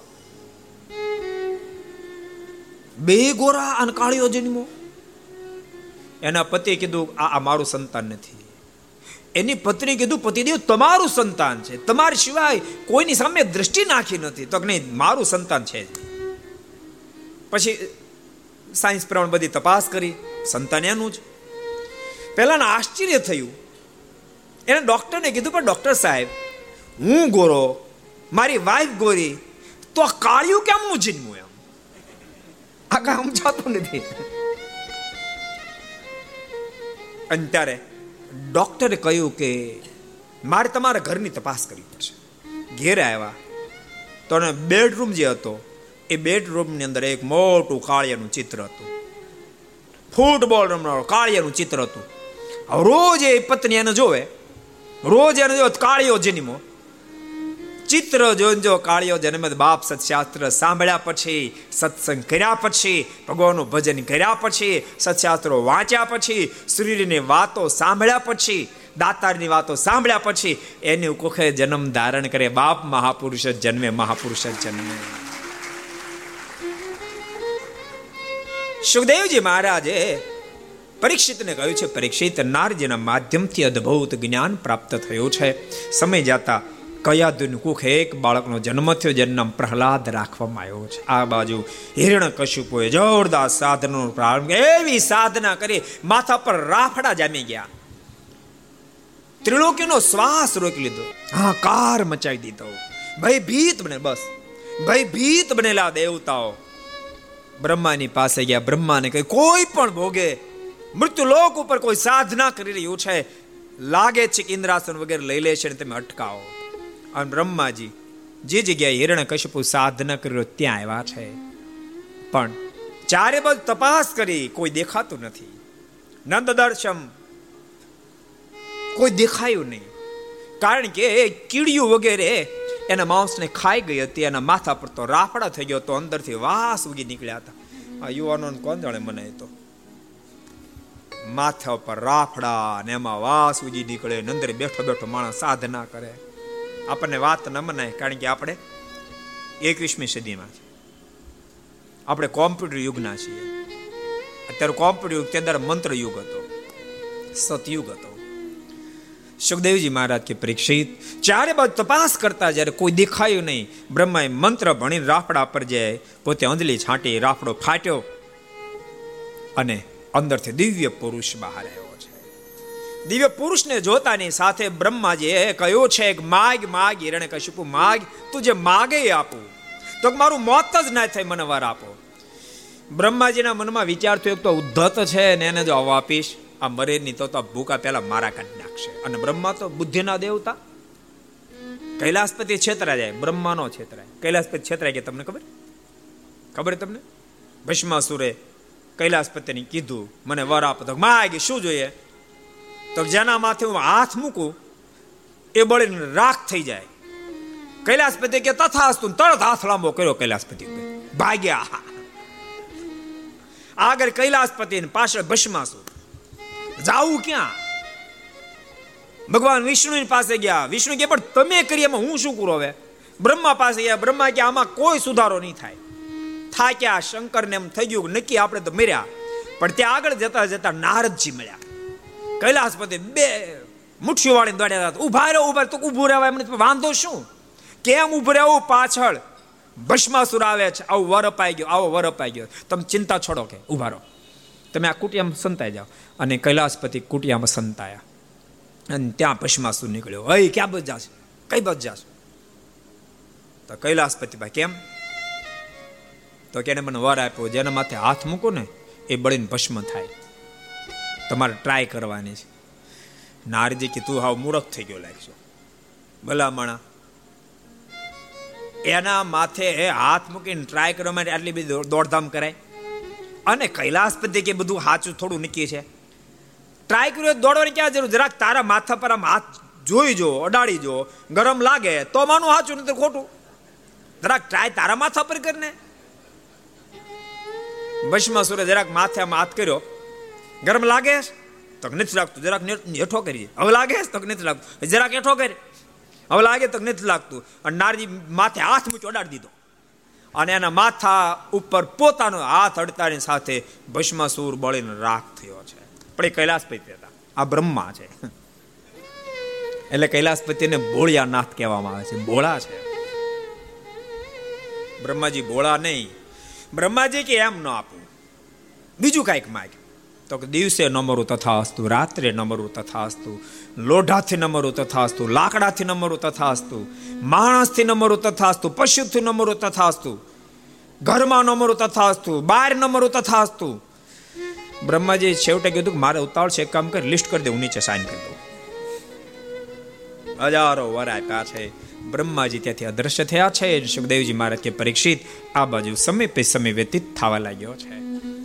હિરણા કશ્યપ ચારે બાજુ હાહાકાર મચાવી દીધો છે. દેવતાઓ કાપી ગયા, દુખી બનેલા દેવતાઓ ભગવાનની પાસે ગયા, કૃપાનાથ, આના ત્રાસ થકી બચાવો, ભગવાન કે મારા હાથની બાજી નથી બ્રહ્મ એવું ફિટ કરી દીધું છે. એમાં કોઈ નહીં ફાવે. કાંઈક માલિક દયા કરો. પરમાત્મા નારાયણ બોલ્યા છે, એક ઈલાજ. મારો મહાન ભક્તરાજ પ્રહલાદનો જેદી અપરાધ કરશે ત્યારે બ્રહ્માને આપેલા હજારો વર એની પાસે હોવા છતાં પણ વર એમને પડ્યા રહેશે અને એને મોતને ઘાટ ઉતારીશ. તમને તમારું સુખ્યા કરીશ. દેવતાઓ ખૂબ પ્રસન્ન થયા છે. અને સુખદેવજી મહારાજ પરીક્ષિત. આ બાજુ ધીમે ધીમે કરતા પ્રહલાદ મોટા થવા લાગ્યા. મનમાં વિચાર થયો, મારા પુત્રને હું ભણાવું. સંડામર્ગને બોલાવ્યા છે ને સંડામર્ગજીને કહ્યું છે, પ્રહલાદ જ્યારે થોડા મોટા થયા. મનમાં વિચાર થયો ને વિદ્યાભ્યાસ કરો. સંડામર્ગજીને બોલાવ્યા છે શંડામર્કજીને વિદ્યાભ્યાસ કરવા માટે લઈ ગયા છે. સ્લેટમાં લખી આપ્યું આનું ઘૂંટતો આવ્યો નારાયણ આપણા દૈત કુળનો દુશ્મન છે. પ્રહલાદજી એ વાક્યને ફેરી લાવ્યા અને લખ્યું સ્લેટમાં, નારાયણ જેવી પ્રાણી માત્રનો મિત્ર છે. ના જોતાની સાથે શંડા મરકજી અતિ ક્રોધાયમાન બન્યા. પાપી, આ તને કોણે શીખડાયું? આ ક્યાં શીખ લાયો? તો માના ઉદરમાં મને તમને જેને જીવતદાન આપ્યું ને એને મને આ શીખડાવ્યું છે. કે નારાયણ એ જીવ પ્રાણી માત્રનો મિત્ર છે. શંડામર્ક બહુ બહુ પ્રયાસ કરે, કોઈ પણ ભોગે, આ નારનો દુશ્મન બને. પણ પ્રહલાદ કોઈ વાત સાંભળવા તૈયાર નથી. એકાદ વર્ષ થયું હિરણ્ય કશિપુએ શંડામૃકને સંદેશો મોકલ્યો, પ્રહલાદને લઈ રાજ કચેરીમાં હાજર થાવ રાજ કચેરીમાં હાજર થયા પ્રહલાદને હિરણ્ય કશ્યપ પોતાની ગોદમાં બેસાડ્યો. પ્રહલાદ બધા પુત્રોમાં નાનો હતો. ગોદમાં બેસાડીને માથા પર હાથ ફેરવતા ફેરવતા કહ્યું છે, બેટા ગુરુદેવની પાસે એક વર્ષમાં શું ભણી લાયો? બેટા, તું મને સંભળાય, મને સાંભળીને ખૂબ આનંદ થશે. અને એ વખતે પ્રહલાદજીના મુખમાંથી શબ્દ નીકળ્યા છે, પિતાજી આ સંસાર તો ઘાસથી ઢાકેલા કુવા જેવો છે. માટે આનો ત્યાગ કરી ડાહ્યા મુમુક્ષે વનમાં જાય અને પરમાત્મા નારાયણની આરાધના કરવી જોઈએ ત્યારે જીવન સાર્થક થાય છે. અને આટલા શબ્દ સાંભળતાની સાથે હિરણ કશ્યપના લોચન લાલ થયા છે. ખોળામાં સીધો ગાજ બારી કરી દીધો. શંડા મરકજીને કહ્યું, શંડા માર્ક તમે આને શું શીખડાવ્યું છે? શંડા મરકજી હાથ જોડ્યા છે. માલિક અમે તો ખૂબ પ્રયાસ કરીએ છીએ, પણ ખબર નહીં ક્યાંથી શીખીને લાવ્યો છે. એ નારાયણ નારાયણ કરે રાખે છે. અને મારી મન તોડી નાખો, મોત ને ઘાટ ઉતારો. શંડા મર્ગજીને દયા આવી છે. શંડા મર્ગજી કીધું છે, એ ચાંસ, એક ચાંસ હજી અમને આપો. જરૂર અમે એને નારાયણ બોલાવશું શંડા મર્ગજી પ્રહલાદને લઈ ફરીને પાછા આશ્રમમાં ગયા છે. પ્રહલાદને બહુ બહુ પ્રકારે સમજાવ્યા છે. શમ દમ શમ દમ, દંડ અને ભેદ બધી નીતિઓ વાપરે છે. પણ કોઈ રીતે સફળતા મળતી નથી. તો બીજા છ મહિના વ્યા ગયા. હિરણા કશ્યપુએ ફરી વાર બોલાવ્યા અને શંડા મર્ગજી પ્રહલાદજીને લઈને હાજર થયા. ખોળામાં બેસાડી, બેટા, આ ફેરી તો મને ખૂબ આનંદ થશે. એવું તું સરસ બોલીશ. બેટા, બોલ જઈ. શું શીખી લાવ્યો? પ્રહલાદજીના મુખમાંથી શબ્દ નીકળ્યા છે, પિતાજી, મેં નક્કી કરી નાખ્યો છે. શ્રવણમ કીર્તનમ વૈષ્ણવ સ્મરણમ પાદ સેવનમ શ્રવણમ કીર્તનમ વૈષ્ણવ સ્મરણમ પાદ સેવનમ અર્ચનમ વંદનમ દાસ્યમ સખ્યમ આત્મનિવેદનમ નવ પ્રકારે ભજા જેવા કોઈ તો નારાયણ છે કોઈના ગુણાનવાદ ગાયા જેવા હોય તો એક નારાયણ છે કોઈને ગાયા જેવા હોય તો પણ નારાયણ છે યાદ કર્યા જેવા એક નારાયણ છે મિત્ર કર્યા જેવા એક નારાયણ છે દાસ બનવું તો એક પરમાત્મા નારાયણનું બનાય અન હિરણ્ય કાળ કાળજાળ ક્રોધ વ્યાપ્યો છે. હિરણ્ય કશ્યપ પ્રહલાદનો ઘા કર્યો સિપાહીઓને કહ્યું છે, આને જાનથી મારી નાખો, પણ આની પાસેથી નારાયણનું નામ છોડાવો. બહુ પ્રકારના પ્રયાસો થયા છે. પહાડ ઉપર ચડાવીને પ્રહલાદને ત્યાંથી પછાડ્યા છે. પણ પૃથ્વી જાણે પુષ્પનો બિછાનો બની જાય ઝીલી લીધા છે. પગે બાંધી કુવામાં ઊંધા ટીંગાડ્યા પણ જ્યાં કુવામાંથી બહાર કાઢે, પ્રહલાદજીના મુખમાંથી નારાયણ નારાયણ નારાયણ નામનો નાદ નીકળે. હાથીના પગ તળે બાંધ્યા છે. પણ હાથીને દારૂ પાયો હોવા છતાંય પણ સાકળને તોડી નાખી અને પ્રહલાદને ઊંચકીને સુંડ વતે પોતાના મસ્તક પર હાથી બેસ. દારૂ પીધેલા હાથી જે વાતને સમજી ગયો, એ વાતને હિરણે કશિપુનો સમજ્યો. તમે કલ્પના તો કરો. માણે જ્યારે માનવતા છોડી દે ત્યારે પશુ કરતા બદતર થઈ જાય છે. પશુ કરતા બદતર થઈ જાય છે. માણસ ત્યાં સુધી મહાન છે, જ્યાં સુધી એની અંદર માનવતા છે. માણસ ત્યાં સુધી મહાન છે, જ્યાં સુધી એને પરમાત્માનો સંબંધ છે. ભગવાનનો સંબંધ છૂટતાની સાથે માણસ ભયંકર નીચે ઉતરી શકે છે. સુખદેવજી મહારાજ કે પરીક્ષિત, બહુ પ્રકારના પ્રયાસોને અંતે પણ પ્રહલાદ જ્યારે મૃત્યુ ન પામ્યો હિરણ્ય કશ્યપ ભારે ભયભીત થયો છે. અને હિરણ્ય કશ્યપને ભયભીત જોતાની સાથે એની બેન હોળિકા. હોળિકાએ કીધું, ભાઈ, તું ચિંતા નહીં કરીશ. એક કામ કરી, મોટી ચિતા ગોઠે મને અગ્નિ નારાયણે સરસ સાડી આપી છે. હું ઓઢી લો એટલે મને અગ્નિ સ્પર્શી શકે નહીં. હું પ્રહલાદને ગોદમાં લઈ અને ચિત્તા પર બેસીશ, પછી નીચે તમે આગ લગાડજો. આગ બરાબર લાગે ત્યારે હું પ્રહલાદને ગોદમાં કાઢી નાખીશ. હું સાડી ઉઠી જઈશ. મને કાંઈ નહીં થાય. પ્રહલાદ સળગી જશે. પણ જોજે, પછી તને દયા આવી જાય. આગ મુક્તાની સાથે ઢોલ, નગારા દૂધ એટલા વગાડજો કે કદાચ ચીસા ચીસ કરે પ્રહલાદ, તોય પણ કોઈને દયા ન આવે. હિરણે કશ્યપ કીધું, સરસ બેન સરસ બેન, સરસ આઈડિયા લઈ આવી. બહુ રાજી થયો. વિશાળ મોટી ચિતા ગોઠવે આપણે કેવડી ગોઠવી? ત્યારે ગોઠવી જોઈએ ને? ત્યારે તો એક ગોઠવણ, આપણે તો હજારો ગોઠવીએ છીએ. હોળીકા હોળી તહેવાર છે ને, એમાંથી આવ્યો ચિતા ગોઠવી વિશાળ. પ્રહલાદને હોળિકા ગોદમાં લઈને બેઠી છે. અને હિરણ કશ્યપુને કહેવાથી હિરણ કશ્યપુએ નીચે આગ મૂકી અને આગ મૂકતાની સાથે જ પોતાના માણસોને આજ્ઞા કરી, વગાડો ઢોલ, નગારા તું પી અજોર જોરથી વગાડ્યા ભાડ ભાડ ભાડ કરતા અગ્નિ સળગવા માંડી આકાશ માર્ગે આવેલા દેવતો કાપી ગયા. ભગવાને પ્રાર્થના પ્રહલાદને બચા લીજીએ પ્રહલાદ તો બચા લીજીએ મનમાં જો આજ પ્રહલાદ નહીં બચી શકે. એ જ વખતે પરમાત્માએ વાયુદેવને આજ્ઞા કરે, હે વાયુદેવ, બારે વાયુને ખુલ્લા મૂકો બડો ફૂંકાવ. જોરદાર વાયુ ફૂંકાવા લાગ્યો. અને આગ ચાર બહુ હોળિકાની ફટી ફરી અને એટલો ભયંકર પવન ફૂંકાયો હોળિકાએ ઓઢેલી ચુંદડી ઉડી. ઉડી ગયેલી ચુંદડી પ્રહલાદને ચારે બાજુ ઘેરી વળી. અને હોળિકા સળગાવ ચીસા ચીસ કરવા માંડી. બચાવો બચાવો બચાવો. હિરણા કશ્યપ કે વગાડો વધારે જોરથી. ઢોલ નગારા તો તમે જોર જોરથી વાજિત્રો વાગવા વિદ્યા જોત જોતામાં હોળિકા બળી રાખ થઈ અગ્નિ શાંત થયો. અગ્નિ જ્યારે શાંત થયો ને ત્યારે અતિ આનંદમાં આવ્યો હિરણ કશિપુ એના મનમાં એમ કે મારી બેન બેઠી સાડી ઓઢીને પાસે આવ્યો. બેનને વધામણી આપવા માટે જરાક સાડીને અધર કરી, ત્યાં તો પ્રહલાદજીના મુખમાંથી નારાયણ નારાયણ નારાયણ નાદ નીકળ્યો. વો ક્યાં બુજે જિસકી રોશન ખુદા કરે. જેની બાજુ બેઠો બેઠો ઠાકોરજી વાટ સંકોડતો હોય, કયા વાયુની તાકાત છે? એ દીવડાને ઓલાવી શકે. ભગવાનના ભક્તો કથાએ બતાવે છે, જીવનમાં પોસાય તેટલા સુખ દુઃખ આવે, પરમાત્માને બાધી પડજો, પરમાત્માને બાજી પડજો. પ્રભુને બાંધજો, પ્રભુને કહેજો, કૃપાનાથ, આ દુઃખમાંથી તું જ મને બહાર કાઢ, બીજો કોણ બહાર કાઢે? પ્રભુને કર જોડીને પ્રાર્થના કરજો, હે માલિક, હું દુખિયારો તારે ગારે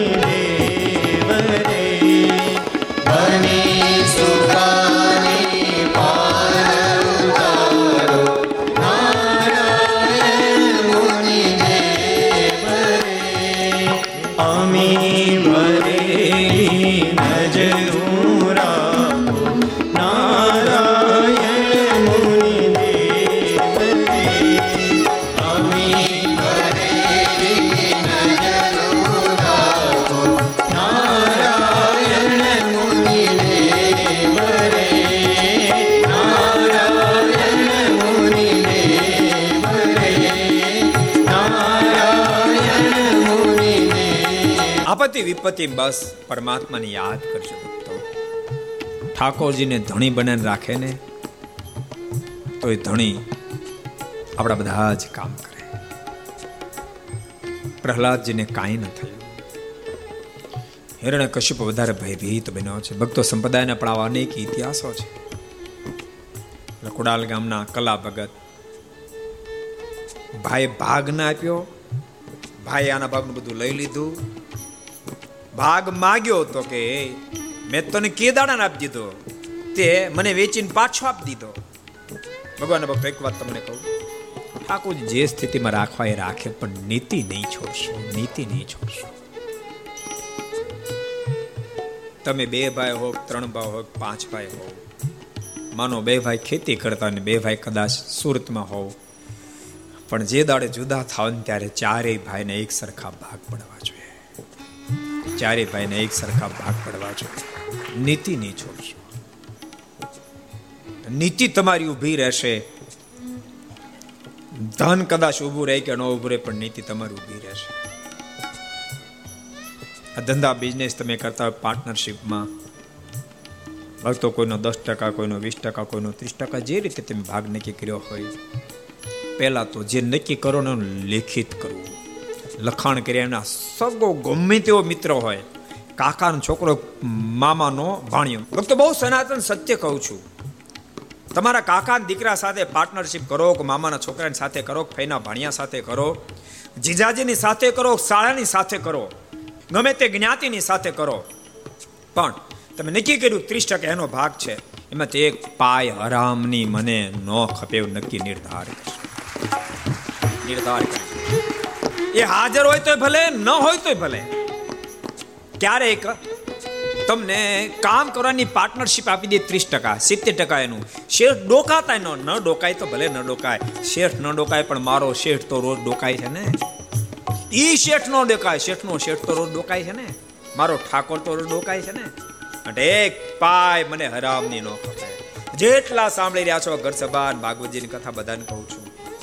છોકરાઓને પણ આજ પાજો બેટાઓ કદાચ કોઈ ફોર વ્હીલ ગાડી મર્સિડીઝ ફેરવે. આપણે ત્યાં કદાચ સાદી ગાડી નહોત મને પોસાશે, પણ એક પાય રામની મને નહીં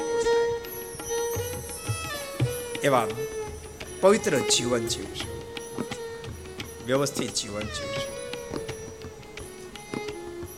પરમાત્માનો સંબંધ મજબૂત રાખજો. ગમે તેવા દેશકાળમાં ઠાકોરજી સાથે ઊભા રહેશે. દુનિયાના શેઠ તમને ન્યાય આપે કે ન આપે? શેઠના શેઠ તો તમને હજાર ટકા ન્યાય, હજાર ટકા ન્યાય આપશે. જેમાં તમે ફીલ કરશો એવું કે મને શેઠના શેઠે ન્યાય આપ્યો શેઠે તો ન આપ્યો, શેઠના શેઠે મને ન્યાય આપો. એવું તમે ફીલ કરશો. માટે જિંદગીમાં ખોટું નહીં કરશો, ભગવાનને સાથે રાખશો. સુખદેવજી મહારાજ કે પરીક્ષિત કશ્યપો થાકી ગયો. હિરણ્યકશિપુ થાકી ગયો. સતત પ્રભુ એને સહાય કરી. ભગવાન સહાય ભક્તને સદૈવ માટે કરે. કલા ભગતને ભાઈ ભાગ ના આપ્યો. ગામમાં જઈને કીધું, પંચાયતની અંદર પણ પંચાયત એનો પક્ષ ખેંચ્યો. કલા ભગતે કીધું કે, ના, હું સનાતન સત્ય કહું છું, મારો ભાગ છે. અને એ વખતે પંચાયતે કીધું તો એક કામ કર, લોઢાનો ગોળો તારા માથા પર મૂકી અને જેટલો તારો ભાગ છે ને, એટલા ભાગમાં ફેર, તો એ ભાગ તને આપ્યો. લોઢાનો ગોળો ધગધગતો કરીને લાવ્યા. કલા ભગતને એક મિનિટ એમ થયું કે લોઢાનો ધગધગતો ગોળો કેમ ઉપાડવો? તે બારે કીડી લોઢાના ધગધગતા ગોળા પર ચાલી જતા જોઈ. કલા ભગતના મનમાંથી મારો ઠાકોર મને એમ કર્યો છે, કલા શું કામ ચિંતા કરું? ઠાય લોઢાનો ગોળો. હું તારી સાથે છું. અને કલા ભગતે લોઢાનો ગોળો ઉપાડ્યો. ધગધગતો ગોળો પણ ટાઢો હિમ લાગ્યો. પોતાની જગ્યામાં ફરી અને કલા ભગતે કીધું, આ મારો ભાગ. ગામના પંચાયત લોકો મોઢામાં આંગળા નાખી ગયા. કોકે કોકે ટ્રાય કરી આંગળી ડાળવાની દાજી ગઈ. કલો સાચો છે. કલા ભગતને ન્યાય મળ્યો છે. એમ ભગવાનના ભક્તો જીવનની અંદર સદૈવ માટે ભગવાન રાખશો. ભૂલશો નહીં. ભક્તો, તમે ન્યાયનો ત્યાગ કરશો. તમે નીતિને છોડી દેશો. અને પછી તમે પોસાય તેટલા પ્રયાસો કરશો, આભને આંબે એટલા પ્રયાસો કર્યા, પછી પણ સફળતા નહીં મળે. સફળતા નહીં મળે. સફળતા માટે નૈતિકતા જોશે, પરમાત્માનો સંબંધ જોશે, નિષ્ઠા જોશે યાદર નિષ્ઠા જોશે. જેને પરમાત્માની પૂર્ણ નિષ્ઠા હોય, અરે આખી દુનિયાનું દુઃખ માથે ઠલવા જાય તો પોતાની નિષ્ઠા સિવાય ક્યાંય નિષ્ઠા ન બંધાય. એના કામ ઠાકોરને કરવા પડે, એના કામ ઠાકોરને કરવા પડે.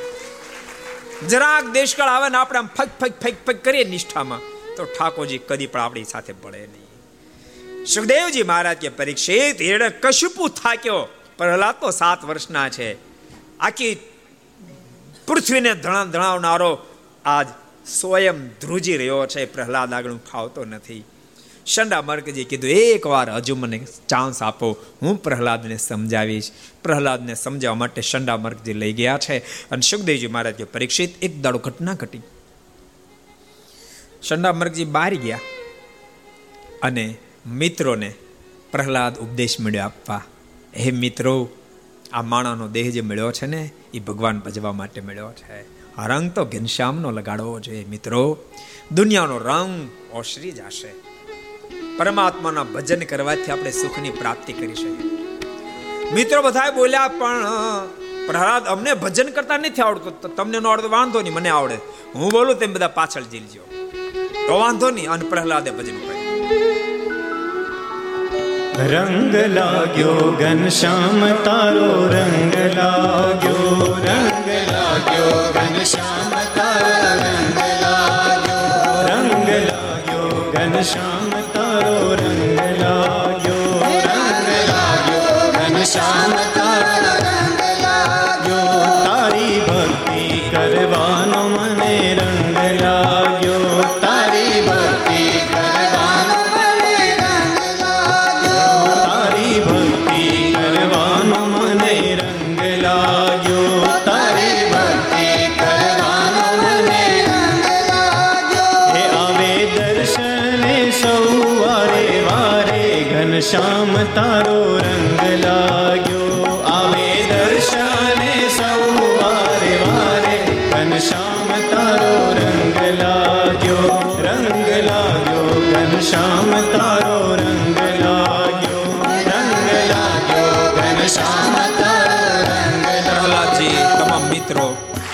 બનીને પ્રભુની આરાધના કરી રહ્યા છે. થોડી વાર થઈ શંડા મર્ગજી પાછા આવ્યા છે. અને પ્રહલાદજી ધૂનું બોલે, મિત્રો પણ એની અંદર મસ્ત બન્યા છે. શંડા મર્ગ લાલ મોરાક, તું તો બગડ્યા બધાને બગાડી નાખ્યા તે. આ તને માર્યા વિના ન છોડો. બોલતા પ્રહલાદજી જ્યાં કાંડું પકડ્યું, તો કરંટ લાગ્યો શંડા મર્ગજી એ ધૂનમાં મસ્ત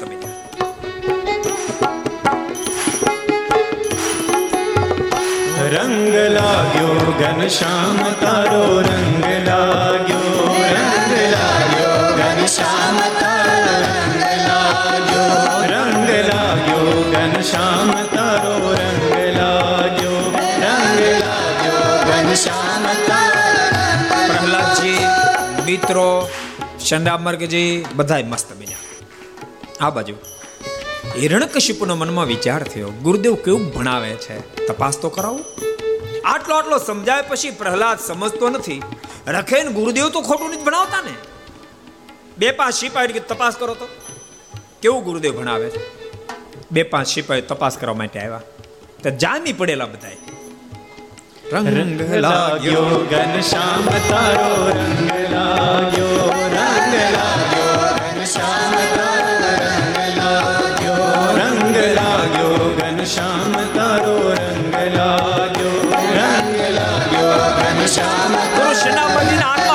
હાથમાં બોલો. અને બગડસોટી બોલાવતા હતા. ઓલા સિપાહીઓ કે આપણો માલિક બીજો તૂટી જાય તો પ્રહલાદ ક્યાંથી સુધરે? આ ગુરુ શંડા તો શીખડાવે છે. અને ક્રોધાયમાન બનેલા સિપાહીઓ પ્રહલાદને રોકવાને માટે જ્યાં પ્રહલાદનું કાંડું પકડ્યું. કોઈ બીજા મિત્રનું કાંડું પકડ્યું, પણ જેટલા જેટલા ટચ થયા બધા લાગી ગયા. બીજાને મોકલ્યા, ત્રીજાને મોકલ્યા, જેટલા જેટલા સિપાહીઓ આવે. તમામને રંગ મેળ્યો લાગવા. રાજમાં કોઈ રહ્યું જ નહીં. બસો પાંચસો હજાર પાંચ હજાર, દસ હજાર, પચીસ હજાર બધા આવી ગયા. હવે તો તપાસ કરવા જાય કોઈ ન રહ્યું. હેરણા કશિપુના મનમાં વિચાર થયો, મારે પોતે જવું પડશે. આ જાય પાછા કેમ નથી આવતા અને સ્વયં હિરણ્ય કશિપુ તપાસ કરવા માટે આવ્યો છે. પણ અડધો કિલોમીટર દૂરથી ધૂન સંભળાય રંગ લાગ્યો ઘનશ્યામ તારો રંગ લાગ્યો.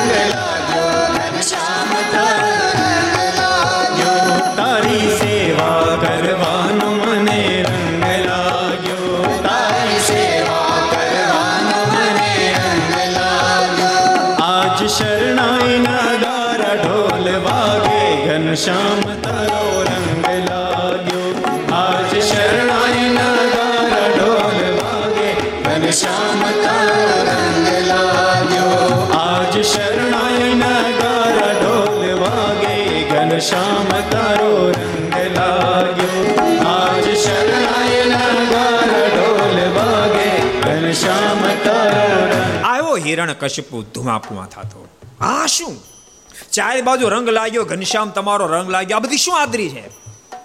ધુમાપુમા થતો આવતો હિરણ કશ્યપુ. ત્રાડ મારીને એ પ્રહલાદ, પાગલ, આ શું આદરું છે અને આ બધાએ શું મંડી પડ્યા છે? બોલતા પ્રહલાદનું કાંડું પકડ્યું. બધાને કરંટ લાગ્યો, પણ હિરણ કશું પણ ન લાગ્યું, કારણ કે પાણાનું થઈ ગયો હતો પ્રહલાદ, ત્રિલોકીમાં મારા સિવાય કોઈ પણ આનો માલિક નથી. ત્રિલોકીનો માલિક હું છું.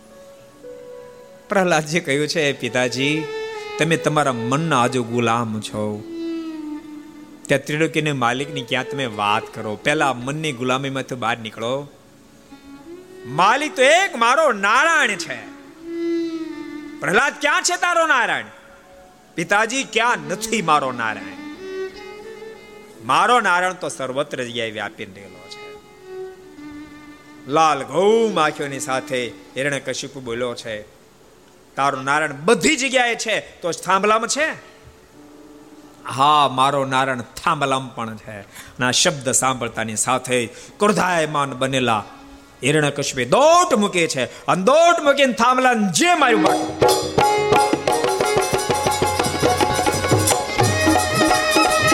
થાંભલો ફાટ્યો. ગુરુ ગુરુ ગુરુ શબ્દનું સંબોધન કરતા કરતા નૃસિંહ નારાયણનું પ્રાગટ્ય. બોલો, નરસિંહ ભગવાન. ભયંકર વેશ છે. અડધું શરીર માણસનું અડધું શરીર સાવજ લાલ ઘૂમ આંખ્યો. વિકરાળ ક્રોધાયમાન ચહેરો. આ જોતાની સાથે હિરણ કશિપુ ભાગ્યો. અરે પાપી નરાધમ હવે ભાગીને ક્યાં જાય બોલતા લાંબો હાથ કરી હિરણ કશિપુ ખોળામાં સુવડાયો હિરણ કશિપુના મોઢામાં શબ્દ ભાષ્યા મને મારશો નહીં તમારી ગાય, તમારો પુત્રો. બાપી નરાધમ, હવે તને જીવતો ન છોડો. તને હવે જીવતો છોડું ને, તો મને મારા સંતો માફ ના કરે. અને સાંભળી લે, બ્રહ્માનું એક એક વચન સનાતન સત્ય રાખીને આવ્યો છે. એમાં આવ્યો તું લાકડાથી ન મરું, લોઢાથી ન મરું. મારા હાથમાં લાકડું નથી લોઢું નથી, આ નખથી તને મારીશ. તેમાં આવ્યું તું દિવસે ન મળું, રાત્રે ન મળું. અર્થાત દિવસે નથી, રાત્રે નથી, સંધ્યાનો સમય. છે તે માગ્યું હતું ઘરમાં ન મરું બારે ન મરું આ ઘરે નથી બહાર નથી, ઉમરામ બરાબર બેઠો. તે માગ્યું તો, માણસથી ન મરું પશુથી ન મરું મારે હામું જોઈ લે. પશુ નથી માણસ ને અડધું શરીર માણસનું, અડધું પશુનું છે.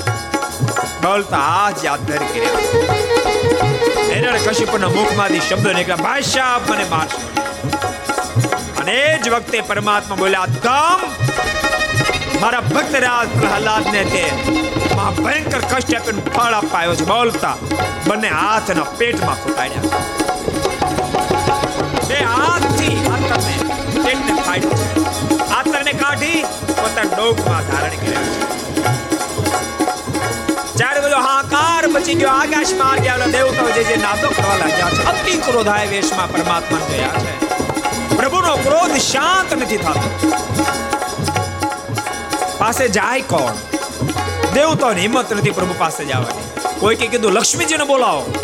તાબડતોબ લક્ષ્મીજીની પાસે ગયા. તમે ચાલો, નારાયણ અતિ ક્રોધાયમાન છે. તમે એના અર્ધાંગના છો માટે ચાલો. લક્ષ્મીજી કીધું, અર્ધાંગના હોક આખાંગના આજ નો આજ મારું કામ. છેવટે પ્રહલાદજીને કહ્યું છે, બાપ પ્રહલાદ, તું નારાયણનો ક્રોધ શાંત કર પ્રહલાદ જ્યાં ભગવાન નારાયણની પાસે ગયા છે, પ્રહલાદને આવતા જોતાની સાથે ગોદ મારેલી હિરણ કશ્યપને ફેંકી દઈ, પરમાત્માએ સામે ચાલી વચને જોઈને ગાય જેમ દોટ એમ દોટ મૂકી પ્રહલાદ લઈને પોતાની ગોદની અંદર સ્થાપિત કરી જીભથી ચાંટવા માંડ્યા છે. હે પ્રહલાદ, તાર રક્ષણમાં મારથી મોડું થયું, મને ક્ષમા આપશે પ્રહલાદજી બોલ્યા છે, કૃપાનાથ, મારા પિતા થકી મારી રક્ષા કરે, એનો રક્ષા માનતો નથી. મારી ઇન્દ્રિય અંતકરણ થકી મારી રક્ષા માનો, એને હું રક્ષા માનો છું. પ્રહલાદ, તારા પર રાજી થયો માગ તો જે માગે આપું. કૃપાનાથ, માફ કરશો આ તમારી મોટા મોટી ભૂલ છે. તમને તમારી ભૂલ કોઈ નહીં કીધું, હું કહું છું. આજ પછી કાળા માથાના માનવીને કોઈ દી માગવાનું કહેતા નહીં. કાળા માથાનો માનવી દુનિયાવી નાશન પદાર્થ જ માગશે. કૃપાનાથ મારા બાપની આ દશા થઈ કુતરાને મોતે જ મર્યો એનું કોઈ જો કારણ હોય તો બ્રહ્મા કીધું, માગ માગ, તું માગી આપું. માણા માગી માગીને માયા માગે. કૃપાનાથ માયા માગે ને ભક્ત ન કહેવાય માયા આપે ને ભગવાન ન કહેવાય. માટે આપની પાસે એ માગું છું, આપ જે મારા પર રાજી થયા હોય તો મારા પિતાજીની સદગતિ કરશે. કેટલી ઊંચાઈ છે પ્રહલાદજીની. મારા પિતાજીની સદગતિ કરશે. પરમાત્મા નારાયણ બોલ્યા છે, પ્રહલાદ, તારા જેવો ભક્ત જેને ઘેરે જન્મો, એ બાપની તો મુક્તિ જ થાય. બોલતા વર્ણાશ્રમ વગેરે ધર્મ બતાવ્યા છે અને ભગવાન નૃસિંહજી ત્યાંથી અદૃશ્ય થયા છે. સુખદેવજી મહારાજ કે પરીક્ષિત આવી તો અનેક ઘટનાઓ સતત ઘટતી રહી ઘટતી રહી, ઘટતી જ રહી છે. જે વખતે દુરાશાના શાપ થકી ત્રિલોકીની તમામ સંપત્તિ સમુદ્રમાં ગાયબ થઈ ગઈ, ત્યારે દેવતાઓ દૈત્યો બંને દુઃખી બની ગયા છે. પરીક્ષિતે પ્રશ્ન કર્યો, એમ કેમ ગાયબ થઈ ગઈ? તો કે વાતમાં કાંઈ નહોતું. હાવ સામાન્ય વાત. દુર્વાસાજી સ્વર્ગમાં ગયા અને સામયું ઇન્દ્રનું નીકળેલું. મદકલાએ દુર્વાસાને એક સ્ફટિક મોતીની માળા આપેલી. એના મનમાંથી મારે સાધુને પહેરાય નહીં. લા, ઇન્દ્રને આપી દઉં. એણે ઇન્દ્રને આપી. ઇન્દ્ર ડોકમાં કાઢીને હાથીને માથા પર મૂકી અને હાથીએ સૂંઢ વડે માળાને લઈ અને પગ તળે કચરી અને આ ઘટના દુર્વાસાએ જોયા ક્યાં જાય ભાઈ? દાધા પુકારી ગયા. અને ક્રોધાય માન બનેલા દુર્વાસે શાપ આપ્યો. હે ઇન્દ્ર, અહંકારને આધીન બન્યો છો. મેં તને માળા આપી. મારી માળાને પગ તળે તે કચરાવી. હાથીના માટે આ તને શાપ આપું. તારી ત્રિલોકીની સંપત્તિ તમામ નાશ પામી જાઓ. બધું ખતમ. ભક્તો પેલા ઋષિ મહર્ષિ નાની વતમાં શાપ બહુ ઠપકારતા. ભગવાન સ્વામિનારાયણ ખરેખર સંતોને કહેડ્યા ખરેખર કહેડ્યા ન તો સદગુરુ ગોપાળાન સ્વામી, સદગુરુ મુક્તાનંદ સ્વામી, સદગુરુ ગુણાતીતાન સ્વામી, આભના થાંભલા જેવા મહાપુરુષો. આંખ ફરે તો બ્રહ્માંડને ગુથલ ખોડાઈ દે આટલી જેની સામર્થિ એના માત્ર અપમાન કરે એમ નહીં, લોકોએ ગાળો દીધી. મારી મારી અને ચામડા તોડી નાખ્યા, ચામડા તોડી નાખ્યા. તેમ છતાંય પણ કોઈનું ખરાબ થયો, કોઈ દી સંકલ્પ ન કર્યો, સંકલ્પ ન કર્યો. કોઈનું ખરાબ થયો તો સંકલ્પ ન કર્યો. પણ કોઈ માર માર્યો હોય તો એની તરફે સંકલ્પ કર્યો, હે કૃપાનાથ, જેણે અમને માર માર્યો, જેણે જેણે અમારો અપમાન કર્યું, માલિક, એના ગુનાને માફ કરીને આપ એને સુખિયા કરજો. ગાલી દાનમ, તાડનમ ચ. કોઈ ગાળો દે, કોઈ માર મારે, તો ગાળ હામી ન દે, માર ન મારે. ઉલટાનું ચિંતની હિતમ ચ તેનું રૂડું થા જવા સંકલ્પ કરે. આ નિર્માણ ભગવાન સ્વામિનારાયણ કર્યું. એક ફેરી મહારાજે કસોટી કરી. મારે કે પરમહંસો, તમે દેશાંતરમાં ફરતા હોવ ત્યારે તમને જે લોકો માર મારી કેટલા તમે કેટલા હો? મહારાજ, માર મારનારા ક્યારે પાંચ હોય, સાત હોય? તમે, અમે પચીસ, ત્રીસ, પચાસ જણા હોય. ભગવાન શ્રી હરિ કે પાંચ જણા તમને પચાસ ને માર મારી જાય? અને સાંભળો, તમે સામે માર ન મારો તો કાંઈ નહીં. કમસે કમ એને અમે આંખ તો કાઢો. અને આટલા શબ્દ સાંભળતાની સાથે પરમહંસોના મુખમાંથી શબ્દો નીકળતા, કૃપાનાથ માલિક, દુર્જન પોતાની દુર્જનતા ન છોડી શકે. તો અમે અમારી સાધુતાને કેમ છોડી શકીએ? સાધુતાને કેમ છોડી શકીએ? ના શબ્દ સાંભળતા સાહેબ ભગવાન શ્રીને આંખોમાં હર્ષના આંસુ આવી જતા એક એક સંતને ભેટતા અને ભગવાન શ્રી મુખમાંથી શબ્દો નીકળતા, હે પરમાંશો હું જેવા સાધુ જોવા માંગતો હતો જેવા સાધુનું સર્જન કરવા માંગતો હતો, એવું નિર્માણ થઈ ચૂક્યું. હવે દુનિયામાં કોઈની તેવડ નથી. તમારી સફળતામાં તમને કોઈ રોકી શકે. અને ભક્તો, યાદ રાખજો, આપણા જીવનની સફળતામાં દુનિયામાં કોઈની તેવડ નથી, આપણને રોકી શકે. આપણી સફળતામાં રોકનારો હોય તો આપણા અંતશત્રુ હોય. આપણે આળસ, આપણી અવળાય, આપણે આડોડાઈ જ આપણને સફળતામાં રોકી શકે. બાકી દુનિયામાં કોઈ રોકી ન શકે. દુરાશાના શાપથી ત્રિલોકીની સંપત્તિ તમામ જ્યારે નાશ થઈ છે, દેવતાઓ તમામ દુઃખી થયા, દૈત્યો પણ દુઃખી થયા. આખી પરમાત્માને કહેવાથી સમુદ્ર મંથન કર્યું. એમાંથી ચૌદ પ્રકારના રત્નો નીકળ્યા, ઝેર પણ નીકળ્યું. પ્રથમ શંકરજી પીધું, છેલ્લે અમૃત નીકળ્યું. પણ અમૃત નીકળ્યું, દેવતાઓ રાજી થઈ, રાજી થવા રહ્યા ત્યાં દૈત્ય ઉપાડી ગયા, ભાગી ગયા. દેવતાઓ રાજી થવા રહ્યા, ત્યાં દૈત્યો ક્યાંય ને ક્યાંય પહોંચ્યા. દેવતાઓ પાછળ દોડ્યા, પણ આંબી ન શક્યા. પારાવાર તાપ કરવા લાગ્યા. કેટલો દાખલો કરી અને સમુદ્રમાંથી અમૃત તો બારી કાઢ્યું, પણ દૈત્યો ગયા. હવે શું થાય? ચિંતિત હતા. દેવતાઓ તો આંબી ન શક્યા, પણ ભક્તની ચિંતા પરમાત્મા થઈ. ન્યાયે સ્વયં પરમાત્માએ મોહીની રૂપ ધારણ કર્યું. અને દૈત્યો જ્યાં અમૃત લઈને ભાગી જઈ રહ્યા હતા, ત્યાં મોહીને રૂપ ધારણ આડા ફેર્યા. અને દૈત્યો જોયો ઓ આ આટલી બધી સ્વરૂપ વાનનારી ઊભા રહી ગયા, સ્તબ્ધ થઈ ગયા. અને ભગવાન પણ જ્યારે એને મોહ પમણો ત્યારે હું બાકી મૂકે મલક મલક, મોઢું મલકાવે. અને એ એવા એવા એવા ભગવાન ચરિત્રો કરે. એવા એવી એવી એવી એવી એવા એવી એવી રીતે હાથના લટકા વગેરે કરે, જેને જોતાની સાથે દૈત્યો તમામ મોહિત બની ગયા. દૈત્યો પૂછવા માંડ્યા, તમે પરિણા છો? ભગવાન કે, ગોતતી શી. ત્યાં દેવા આંબી ગયા. ભગવાન કે ભેગા તો થઈ ગયા. તો પછી કેટલી વાર છે? તો કે, વાર જાજી નથી, પણ ઝઘડાખોર માણસો આપણને ન ગમે. તમે બધા મને ધ્યાનમાં આવી ગયા છો, એમાંથી એકને સિલેક્ટ કરીશ, પણ ઝઘડાખોર ન ગમે. હું એને પરણું, હું કહું એમ કરે એને પરણું. તો કે, અમને ક્યાં વાંધો? તો વાંધાને ક્યાં કરો? આમ આમ શું છે? આ પાટીઓ શેનો પીરોસ આ કુંભ શેનો છે? તો અમૃતનો. તે લઈને કેમ ભાગો છો? તો અમારે પીવાનું દૈત્ય દેવો નથી પાવાનું. તો કેવું ન ચાલે, જરાક જરાક એને પાવો પડે. નતર હું તમારે નહીં પડું તો તો વાંધો નહીં, પાવ. તો બેસી જાઓ લાઈન બધા. એક બાજુ દેવોને બે એક બાજુ દૈત્યને બેસાડ્યા. ભગવાન કે મને આપી દે, લાવું, વેચી દઉં. અને ભગવાને અમૃતનો કુંભ લીધો, દેવોને મેળ્યા પાવા. બોલે દૈત્યો કે પેલા અમને પાવ. ભગવાન કે, પણ તમે આવ કે ટાઈપના માણસો સાંભળો ઉપર ઉપર આછો આછો છે, પેલા દેવોને પાઈ દઉં. પછી ઘાટું ઘાટું તમને પાય તો બસ. તો વાંધો નહીં. અમને ઘાટું ફાજ્યો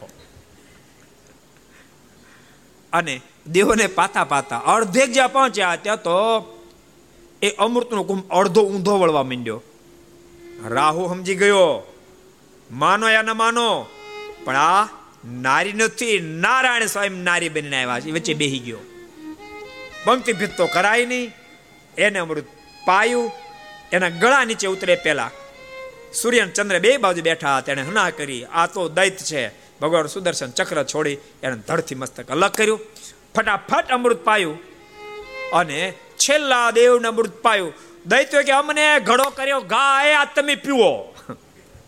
અંત ભગવાન અદૃશ્ય થઈ ગયા છે. આ ઘટના જોતાની સાથે દૈત્યો અને દેવોનું તાંબુલ યુદ્ધ થયું છે. પણ અમૃત પાન કરી દેવ તો મહાસમર્થ બન્યા છે, જેને કારણે તમામ દૈત્યો પરાસ્ત થયા છે. પણ પરમાત્માએ મોહિની રૂપ ધારણ કર્યું. નારજી જોઈ ગયા. નારાયણ નારાયણ નારાયણ કરતા કૈલાસ પહાડમાં ગયા. કૈલાસપતિ બેઠા થયા. શું કરતા તો ધ્યાન. કોનું? તો નારાયણ તો એમ તમે હૃદયમાં ધ્યાન કરો. પણ આ નારાયણ રૂપ ધારણ કર્યું. જોયું છે કે કોઈ દી કરી જોયું નહીં હોય તમે. એવું અદ્ભુત ભગવાન નારાયણ રૂપ ધારણ કર્યું તું મોહિની. એકવાર તમે પ્રાર્થના કરો, પ્રભુ તરત પ્રગટ થાય. મજા આવી જાય કે અદ્ભુત રૂપ હતું. કૈલાસપતિ ભોળા ભોળવાઈ ગયા. ભગવાનને પ્રાર્થના કરી, ભગવાન હાજર થયા. કૃપાના આવા સ્વરૂપે તો ઘણી ફેરી દર્શન કર્યા મોહિની સ્વરૂપના દર્શનની ઈચ્છા છે. ભગવાન કે રહેવા દો અહીં નારજી આવ્યા હતા આવ્યા તો એના ધંધા થયા એ જોયે એવું નથી. એ તો દૈત્યોને મોહ પમાડવા માટે મેં ધારણ કર્યું હતું. તમે રહેવા દો. એમાં જોવા મજા નથી. કૈલાસપતિ હઠ પકડી કે નહીં, મારે રૂપ જોવું છે. પરમાત્મા નારાયણ કીધું, વાંધો નહીં, કોઈક દાડો તમને દેખાડીશ. એમ કહીને પરમાત્મા તેથી અદ્રશ્ય થયા છે. અને કૈલાસપતિ ત્યાંથી ક્ષીરસાગર બાદ જતા હોય, પરમાત્માએ મોહિની રૂપ ધારણ કર્યું એને જોતાની સાથે કૈલાસપતિ પણ એમાં મોહાંત બન્યા છે, પોતાની સ્થિતિમાંથી ચલાયમાન થયા છે. પરમાત્મા મૂળ રૂપે આવ્યા છે, પ્રભુના હાથ જોડ્યા, કૃપાનાથ, આપની માયમું લેવાઈ ચૂક્યો. પણ મારા ગુનાને માફ કરો. સુખદેવજી મહારાજ કે પરીક્ષિત પરમાત્માએ તથાસ્તુ કીધું છે અને આ બાજુ દેવો અને દૈત્યોનું ભયંકર યુદ્ધ થયું. તમામ દૈત્યો જ્યારે પરાસ્ત થયા, શુક્રાચાર્યજીની પાસે ગયા શુક્રાચાર્યજી કીધું છે, ફરીવાર તમારે તાકાતવાળો થતો એક કામ કરો ગાયોની બ્રાહ્મણોની ખૂબ સેવા કરો. ગાયોની બ્રાહ્મણોની ખૂબ સેવા કરી, દૈત્યો ફરીવાર મહા તાકાતવાન બન્યા છે. અને ઇન્દ્રને લલકાર બાંધ્યા બહુ બધા. બહુ બાંધ્યા. ભયંકર યુદ્ધ થયું છે. ઇન્દ્ર વગેરે દેવતાઓને લલકાર્યા છે. અને ભયંકર યુદ્ધની અંદર દેવતાઓ ટકી ન શક્યા. ઇન્દ્ર પણ યુદ્ધનું મેદાન છોડીને ભાગ્યો છે. બૃહસ્પતિની પાસે ગયો છે. ગુરુદેવ બચાવો બચાવો બચાવો આજ હું બલિની સામે ટકી ન શક્યો. અરે બલિની સામે જોત મને એમ લાગતું બલિ નથી. કોઈ તાકાતનો ગોળો મારી તરફ આવી રહ્યો છે. એવું મને તાદૃશ્ય થતું હતું. ગુરુદેવ, મને બચાવો. બૃહસ્પતિ કીધું, અત્યારે સંતાજા એ જ તાર માટે રસ્તો.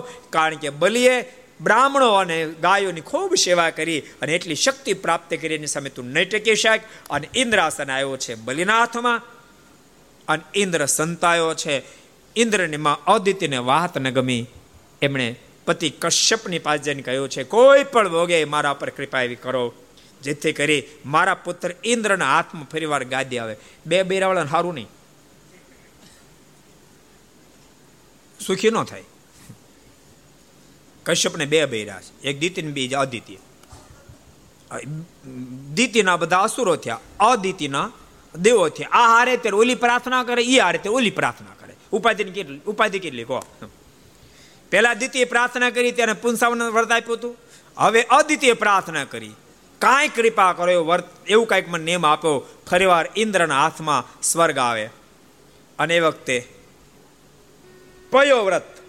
પયો વ્રત આપ્યું છે કે પયો વ્રત તમે કરો. બાર દાડાનું અવશ્યમેવ ઇન્દ્રના હાથમાં ફરીવાર ગાદી આવશે. પયો વ્રત કર્યું છે અને એની ફળશ્રુતિ રૂપે સ્વયં પરમાત્મા દર્શન આપ્યું. માગો માગો, માં, માગો શું જોઈએ? તો કે બલીને મારી ફરીવાર ઇન્દ્રને સ્વર્ગનું રાજ્ય મળો. ભગવાને કહ્યું છે કે માફ કરજો માં, બલિને મારવાની મારી પણ કેપેસિટી નથી. એણે બ્રાહ્મણોને ગાયોને ખૂબ રાજી કર્યા છે. તો પછી મારા પુત્રનું રાજ કેમ મળશે? એ વ્યવસ્થા હું કરીશ, બાકી મારી નહીં હગું. વાંધો નહીં. અને છેવટે પરમાત્મા માતા અદિતિના ઉદરમાં પધાર્યા છે. નવ માસ પૂર્ણ થતાની સાથે ભાદર સુધી બારસના દિવસે પરમાત્માનું પ્રાગટ્ય થયું, જેને વામન પરમાત્મા કહેવામાં આવે છે. વામન પરમાત્માનું પ્રાગટ્ય થતાની સાથે પ્રગટ તો સ્વર્ગમાં થતા પણ આવ્યા પૃથ્વી પર. અને ચાલતા ચાલતા ગુજરાતની ધરતી પર તાપી ઉતરી, નર્મદા ઉતરીને ભરૂચ શહેરમાં આવ્યા છે. જે જગ્યાએ જબરજસ્ત બલી મહારાજા યજ્ઞ કરી રહ્યા છે. ભિક્ષામ દેહી ભિક્ષામ દેહી ભિક્ષામ દેહી કરતા આવ્યા છે.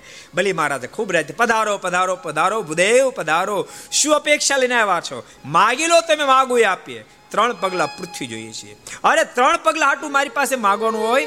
અરે તમે કોઈ એટલી જમીન આપી દો નહીં, હું સંતોષી બ્રાહ્મણ છું. માટે ત્રણ પગલા જોઈએ, વધારે નથી જોતી. શુક્રાચાર્યજી તરત બાજુમાં ચડી ગયા અને કીધું સાંભળ બ્રાહ્મણનો દીકરો કોઈ સંતોષી ન હોય. એને શાપ છે એટલે બીજું કારણ નહીં. તમને ખબર છે? શ્રીમદ ભાગવતના ચોથા સ્કંદની અંદર બ્રાહ્મણોને શાપ છે. બ્રાહ્મણોને શાપ કૈલાસપત્યના ગણોએ આપ્યો છે. અને એમ કહ્યું, જાઓ, એમ તમને શાપ આપીએ છીએ. બ્રાહ્મણો તમને કદી સંતોષ ન થાવ. હા, મેં. એટલે શુક્રાચાર્યજી બોલ્યા છે, બ્રાહ્મણો, દીકરો સંતોષી ત્રણ પગલા પૃથ્વીમાં સંતોષ પામી છે કોઈ કાળે ન બને. બલીના કાનમાં કીધું, બલી બોલો પડતો નહીં. આ બ્રાહ્મણ પુત્ર નથી. જે તમારા હાથમાં અમૃત હતું ત્યારે આંચકી લઈને દેવોને પાઈ દીધું. સાડી પહેરીને આવ્યો જે ત્યારે ધોતી પહેરીને આવ્યો આ સ્વામી નારાયણ છે. માટે જોજે આપીશ નહીં. ભલે મહારાજાના મુખમાંથી શબ્દો નીકળ્યા. ગુરુદેવ માફ કરજો, હું તોય આપીશ. આખી દુનિયા જેની પાસે ભીખ માગે એ ભગવાન આજ મારી પાસે ભિક્ષુક બનીને આવ્યા અને હું એ ભૂલો મારે જેવો ગાંડો કોણ કહેવાય? હું આપીશ. અને સંકલ્પ પૂર્ણ કરવા માટે જળજારીમાં જે પાણીને આપવા ગયા હાથમાં. શુક્રાચાર્ય સહન ન થયું. એ કાચમાં રૂપ ધારણ કરી નાળમ સામે બેસી ગયા. પાણી પડે નહીં. એટલે સળી લઈ અને એના કાણામાં સળીજા મારી. શુક્રાચાર્યજીની આંખમાં ગઈ, આંખ ફૂટી. લોહીની ધારા થઈ. શુક્રાચાર્ય પણ બહાર નીકળે એક ફૂટી. હવે રેવાયની બીજી ફોડી નાખશે. અને છેવટે સંકલ્પ કર્યો. ત્રણ પગલા પૃથ્વીમાં, એક પગલામાં પૂરી પૃથ્વી લઈ લીધી. અને બીજા પગલામાં સ્વર્ગ અને સત્ય લોક સુધીની તમામ ધરતી ગ્રહી લીધી. તૃતીય પગલું ક્યાં મૂકો બતાય બલી? બલે કીધું, ત્રીજું પગલું મારા માથા પર મૂકો ભગવાને ત્રીજું પગલું બલીના માથા પર મૂક્યું. બલિ મહારાજા પાતાળમાં પેઠા છે. પણ તેમ છતાંય મોઢન રેખા જ્યારે ન બદલી, ભગવાન બહુ રાજી થયા. બલી તારા ઉપર રાજી થયો, તને પાતાળનું રાજ આપ્યું, બીજું કાંઈક માગ બલી કે બીજું કાંઈ નથી જોતું, ના કાંઈક માગ તો કૃપાનાથ, દરવાણી બદલ બદલ થાય છે વારે વારે. તો કૃપા કરો, આપ મારા દરવાણી તરીકે કાયમ મારા મહેલના ગેટે બેહો. જેથી કરીને મારે બે કામ થાય, દરવાળાની ઉપાધિ ને આપણે નિત્ય મને દર્શન થતા રહે. ભગવાને તથાસ્તો કીધું, ભગવાનને ક્યાં લેને દેના? ભગવાન તો ભક્તને આધીન. છ મહિના થયા પણ વૈકુંઠમાં ન ગયા. લક્ષ્મીજીએ નારદજીને પૂછ્યું, હમણાં કેમ મારા પતિ દેખાતા નથી? નહીં આવે કેમ? તો નોકરી રહ્યા છે. જોબ શરૂ થઈ ગઈ છે. બધી હકીકત કીધી લક્ષ્મીજી સ્વયં પાતાળમાં આવ્યા છે. અને બલીને ભાઈ બને રાખડી બાંધી. બલી કીધું, માગ માગ, બેન, તારે શું જોઈએ? તો ખાંભળ તારા જીજાજી ગ્યાટે બેઠા છે. એને છૂટા કરો. પણ મનમાં એમ થયું, બારે મહિના જો માગી લઉં, તો ભાઈ બહેનનો સંબંધ, એનો પ્રેમનો નાટો તૂટી જશે, દુનિયા એમ માનશે, બેને ભાઈને લૂંટી લીધો. લક્ષ્મીજી કહ્યું, છે બલી એક કામ કર. આઠ માસ તું નારાયણને છૂટા કર. ચાર માસ નારાયણ દરવાજે બેસશે અને બાકીના આઠ માસમાં ચાર માસ સુધી કૈલાસપતિ દરવાણી રહેશે. ચાર માસ સુધી બ્રહ્મા દરવાણી તરીકે રહેશે. આઠ માસ નારાયણને છૂટા કરી. બલી મહારાજ, આઠ માસ સુધી નારાયણને છૂટા કર્યા છે. સુખદેવજી મહારાજ કે પરીક્ષિત, આમને આમ સમય પે સમય વ્યતીત થવા લાગ્યો છે. સત્યવ્રત નામના રાજા સિવાય બાકીનું તમામ જ્યારે વિનાશ પામ્યું છે. અને એ જ વખતે સત્યવ્રતને વશિષ્ઠજીના આશીર્વાદથી સુદુમ્ન નામના પુત્રની પ્રાપ્તિ થઈ અષ્ટમ સ્કંદ પૂર્ણ થઈ નવમ સ્કંદની અંદર પ્રારંભ કર્યો છે. સુદુમ્નને ત્યાં કાળાંતરે રોહિત નામના પુત્રની પ્રાપ્તિ થઈ છે, એને ત્યાં સગર નામના પુત્રની પ્રાપ્તિ થઈ છે. ક્રમશઃ એના વંશની અંદર ભગીરથ નામના રાજા થયા છે એના વંશની અંદર દિલીપ નામના રાજા થયા છે. એના વંશની અંદર રઘુ નામના રાજા થયા છે, જેના પરથી કહેવત આવી છે. રઘુકુલ રીત સદા ચલી આય.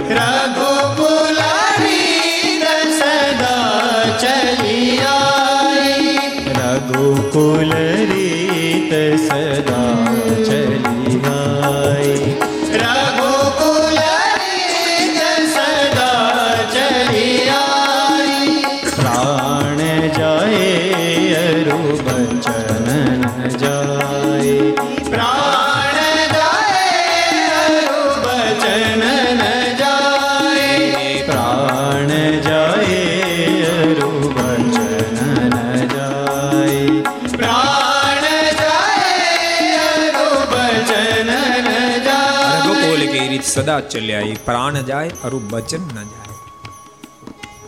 વચન ખાતર પ્રાણ પાથરી દે, પણ વચન મિથ્યા ન થાય. એના વંશની અંદર ક્રમશઃ અજ નામના રાજા થયા છે. એના વંશની અંદર દશરથ નામના રાજા થયા છે. જેને ત્રણ રાણીઓ છે કૌશલ્યા, સુમિત્રા અને કઈ કઈ રાજ આખું સુખ સમૃદ્ધિ છલો છલ છલકાઈ રહ્યું છે. એક દાડો અવધપતિ પોતાના મહેલના ઝરૂખે પોતાની સમૃદ્ધિને બેઠા બેઠા નિહાળી રહ્યા છે.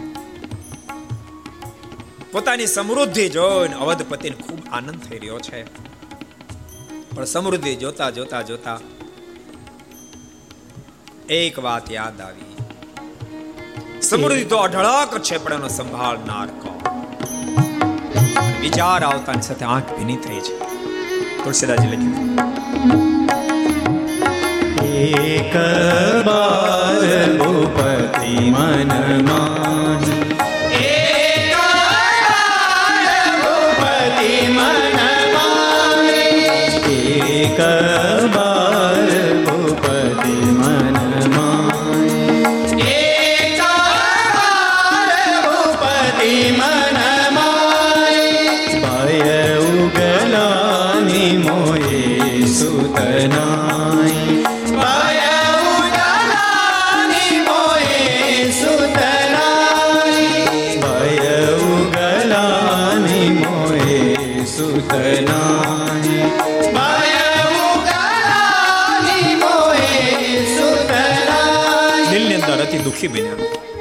સમૃદ્ધિ તો અઢળક છે, પણ સમૃદ્ધિનો સંભાળનાર કોણ? શું અહીંયા સૂર્યવંશ આથમી જશે આ દુઃખ કોની આગળ કહું? ખૂબ મનોમંથન કર્યું. અંતે મનમાં નક્કી કર્યું, આ દુઃખ, આ વેદના ગુરુ વશિષ્ઠજીને આગળ રજૂ કરું. ગુરુ ગૃહ ગયઉ સુમતિ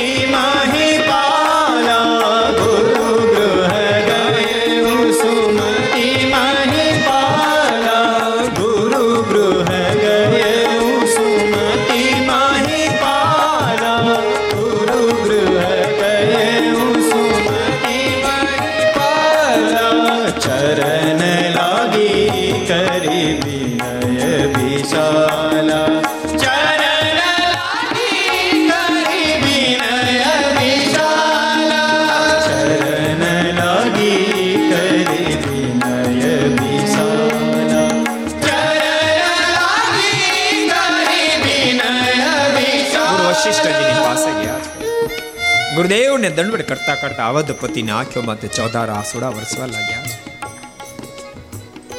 વશિષ્ઠજીના મુખમાંથી શબ્દ નીકળ્યા, બાપ અવધ તારી આંખમાં આંસુ?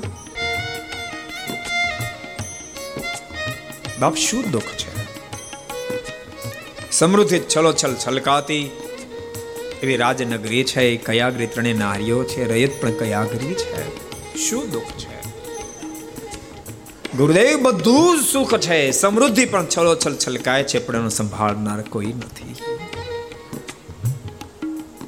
ગુરુદેવ, અહીંયા શું સૂર્યવંશ આથમી છે? બોલતા અવધ પતિ રડી પડ્યા છે. વશિષ્ઠજી બોલ્યા છે, બાપ અવધ રડીશ નહીં. એકલ શૃંગીની પાસે તું પુત્ર કામેષ્ટ યજ્ઞ કરાવી જા. તારી ત્યાં એકની ચાર ચાર પુત્રની પ્રાપ્તિ થશે. પુત્ર કામેષ્ઠ યજ્ઞ કરાયો છે. યજ્ઞની પૂર્ણાહુતિમાં મૂર્તિમંત અગ્નિદેવ આવ્યા છે ખીર લઈને ત્રણેય રાણીઓને ખવડાવીએ છે, ત્રણેય રાણીઓ ગર્ભવતી થઈ છે. સમય પછી સમય વ્યતીત થવા લાગ્યો, નવ માસ પૂર્ણ થયા. માતા કૌશલ્યાજી દેવાંગનાની સમાન શોભવા લાગ્યા. એકમ, બે, ત્રીજ અને જોત જોતમ નવમીનો પવિત્ર દિવસ આવી ગયો છે.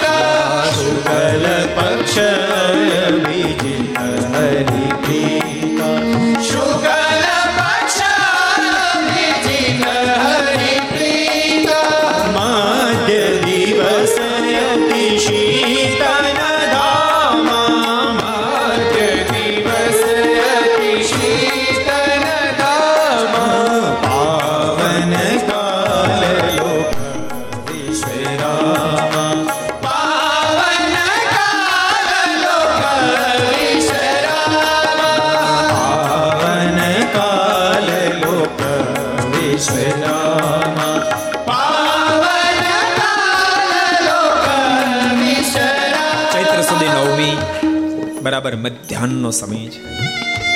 બધા નિદ્રાધીન બન્યા છે. એ જ વખતે માં કૌશલ્યાજીને પ્રભુએ ચતુર્ભુજ સ્વરૂપે દર્શન આપ્યા છે. આમ દર્શન થતાની સાથે માએ પ્રભુની સ્તુતિ કરી છે, હે માલી, ભય પ્રગટ કૃપાલા દીન દયાલા કૌશલ્યા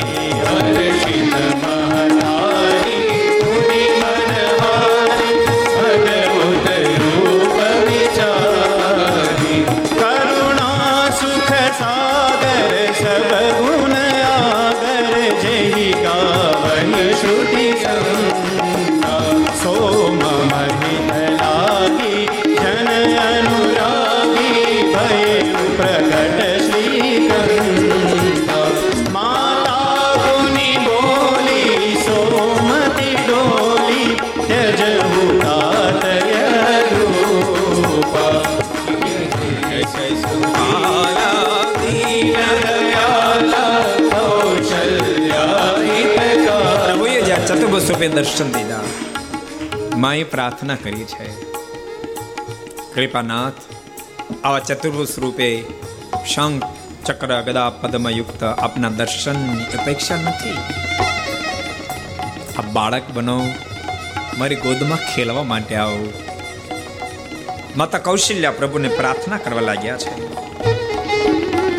માતા પુની બોલી, સોમતી ડોલી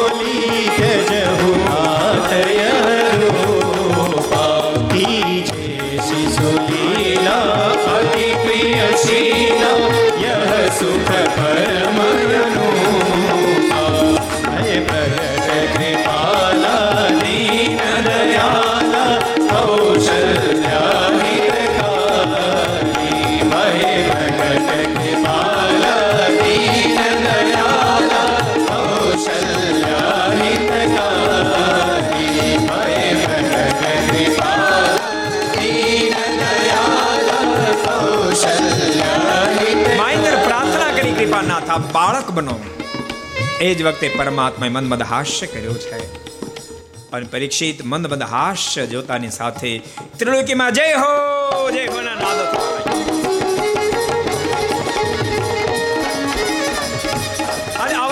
વાંચ્યું મેણું માટે સ્વયં પરમેશ્વર પુત્ર બંને આવવા તૈયાર વૃક્ષ ડોલવા લાગ્યા, લતાઓ હેકવા લાગી. આ સરયુ બે કાંઠા બેહકવા લાગી. સરયુ જળ ભૂગવાટા બોલાવા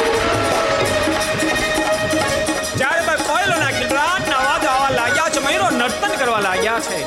મંદ સુગંધી પણ લહેરાવા લાગ્યો. જય હો જય હો, થી આખો અયોધ્યા ગુંજવા લાગ્યો. તેત્રીસ કરોડ દેવ તો આકાશ માર્ગે આવી અને પુષ્પની વૃષ્ટિ કરવા લાગ્યા અઠ્યાસી હજાર ઋષિઓ અયોધ્યાની આજુબાજુ પોતપોતાના પડાવો નાખવા લાગ્યા અને એ જ વખતે બરાબર ચૈત્ર સુધી નવમી બપોરના બાર વાગ્યાનો સમય તો એ જ વખતે ધરા પર મર્યાદાનું સ્થાપન કરવાને માટે પરમાત્મા માં કૌશલ્ય અને કુક્તિકી પ્રાગટ્ય થઈ બોલો રામચંદ્ર ભગવાન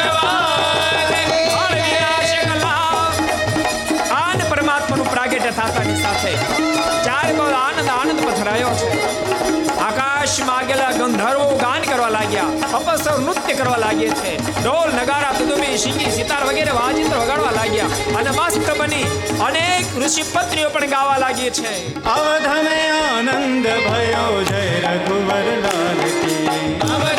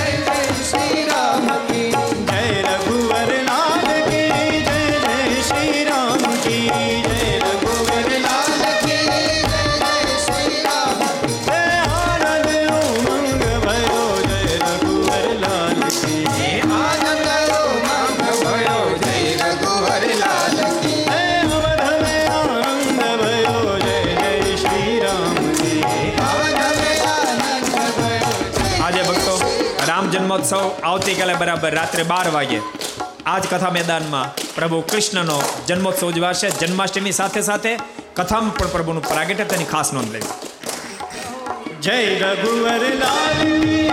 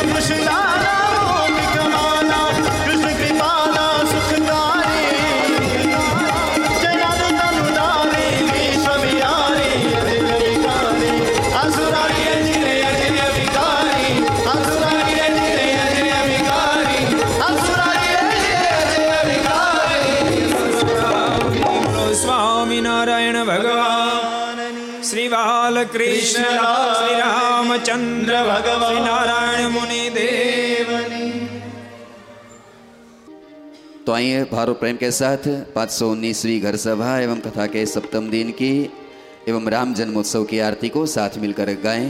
जय सद्गुरु स्वामी, प्रभु जय सद्गुरु स्वामी। सहजानंद दयाळु सहजानंद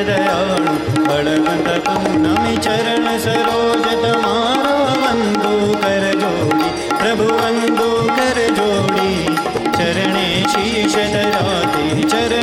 આશીષ ધરાવે દુઃખનાથા તોડી નારાયણ કરદાતા બીજ ગુણ તનુધારી પ્રભુ બીજ ગુણ તનુધારી પામર પતિત ઉદાર પામર પતિત ઉદાર અગણિત નર નારી નિત્ય નિત્ય નવું તમ ગીતા કરતા વિનાશી પ્રભુ કરતા વિનાશી અડસઠ તીરથ ચરણે, અડસઠ તીરથ ચરણે. કોટી ગયા કાશી પુરુષોત્તમ પ્રગટનું જે દર્શન કરશે પ્રભુ જે દર્શન કરશે.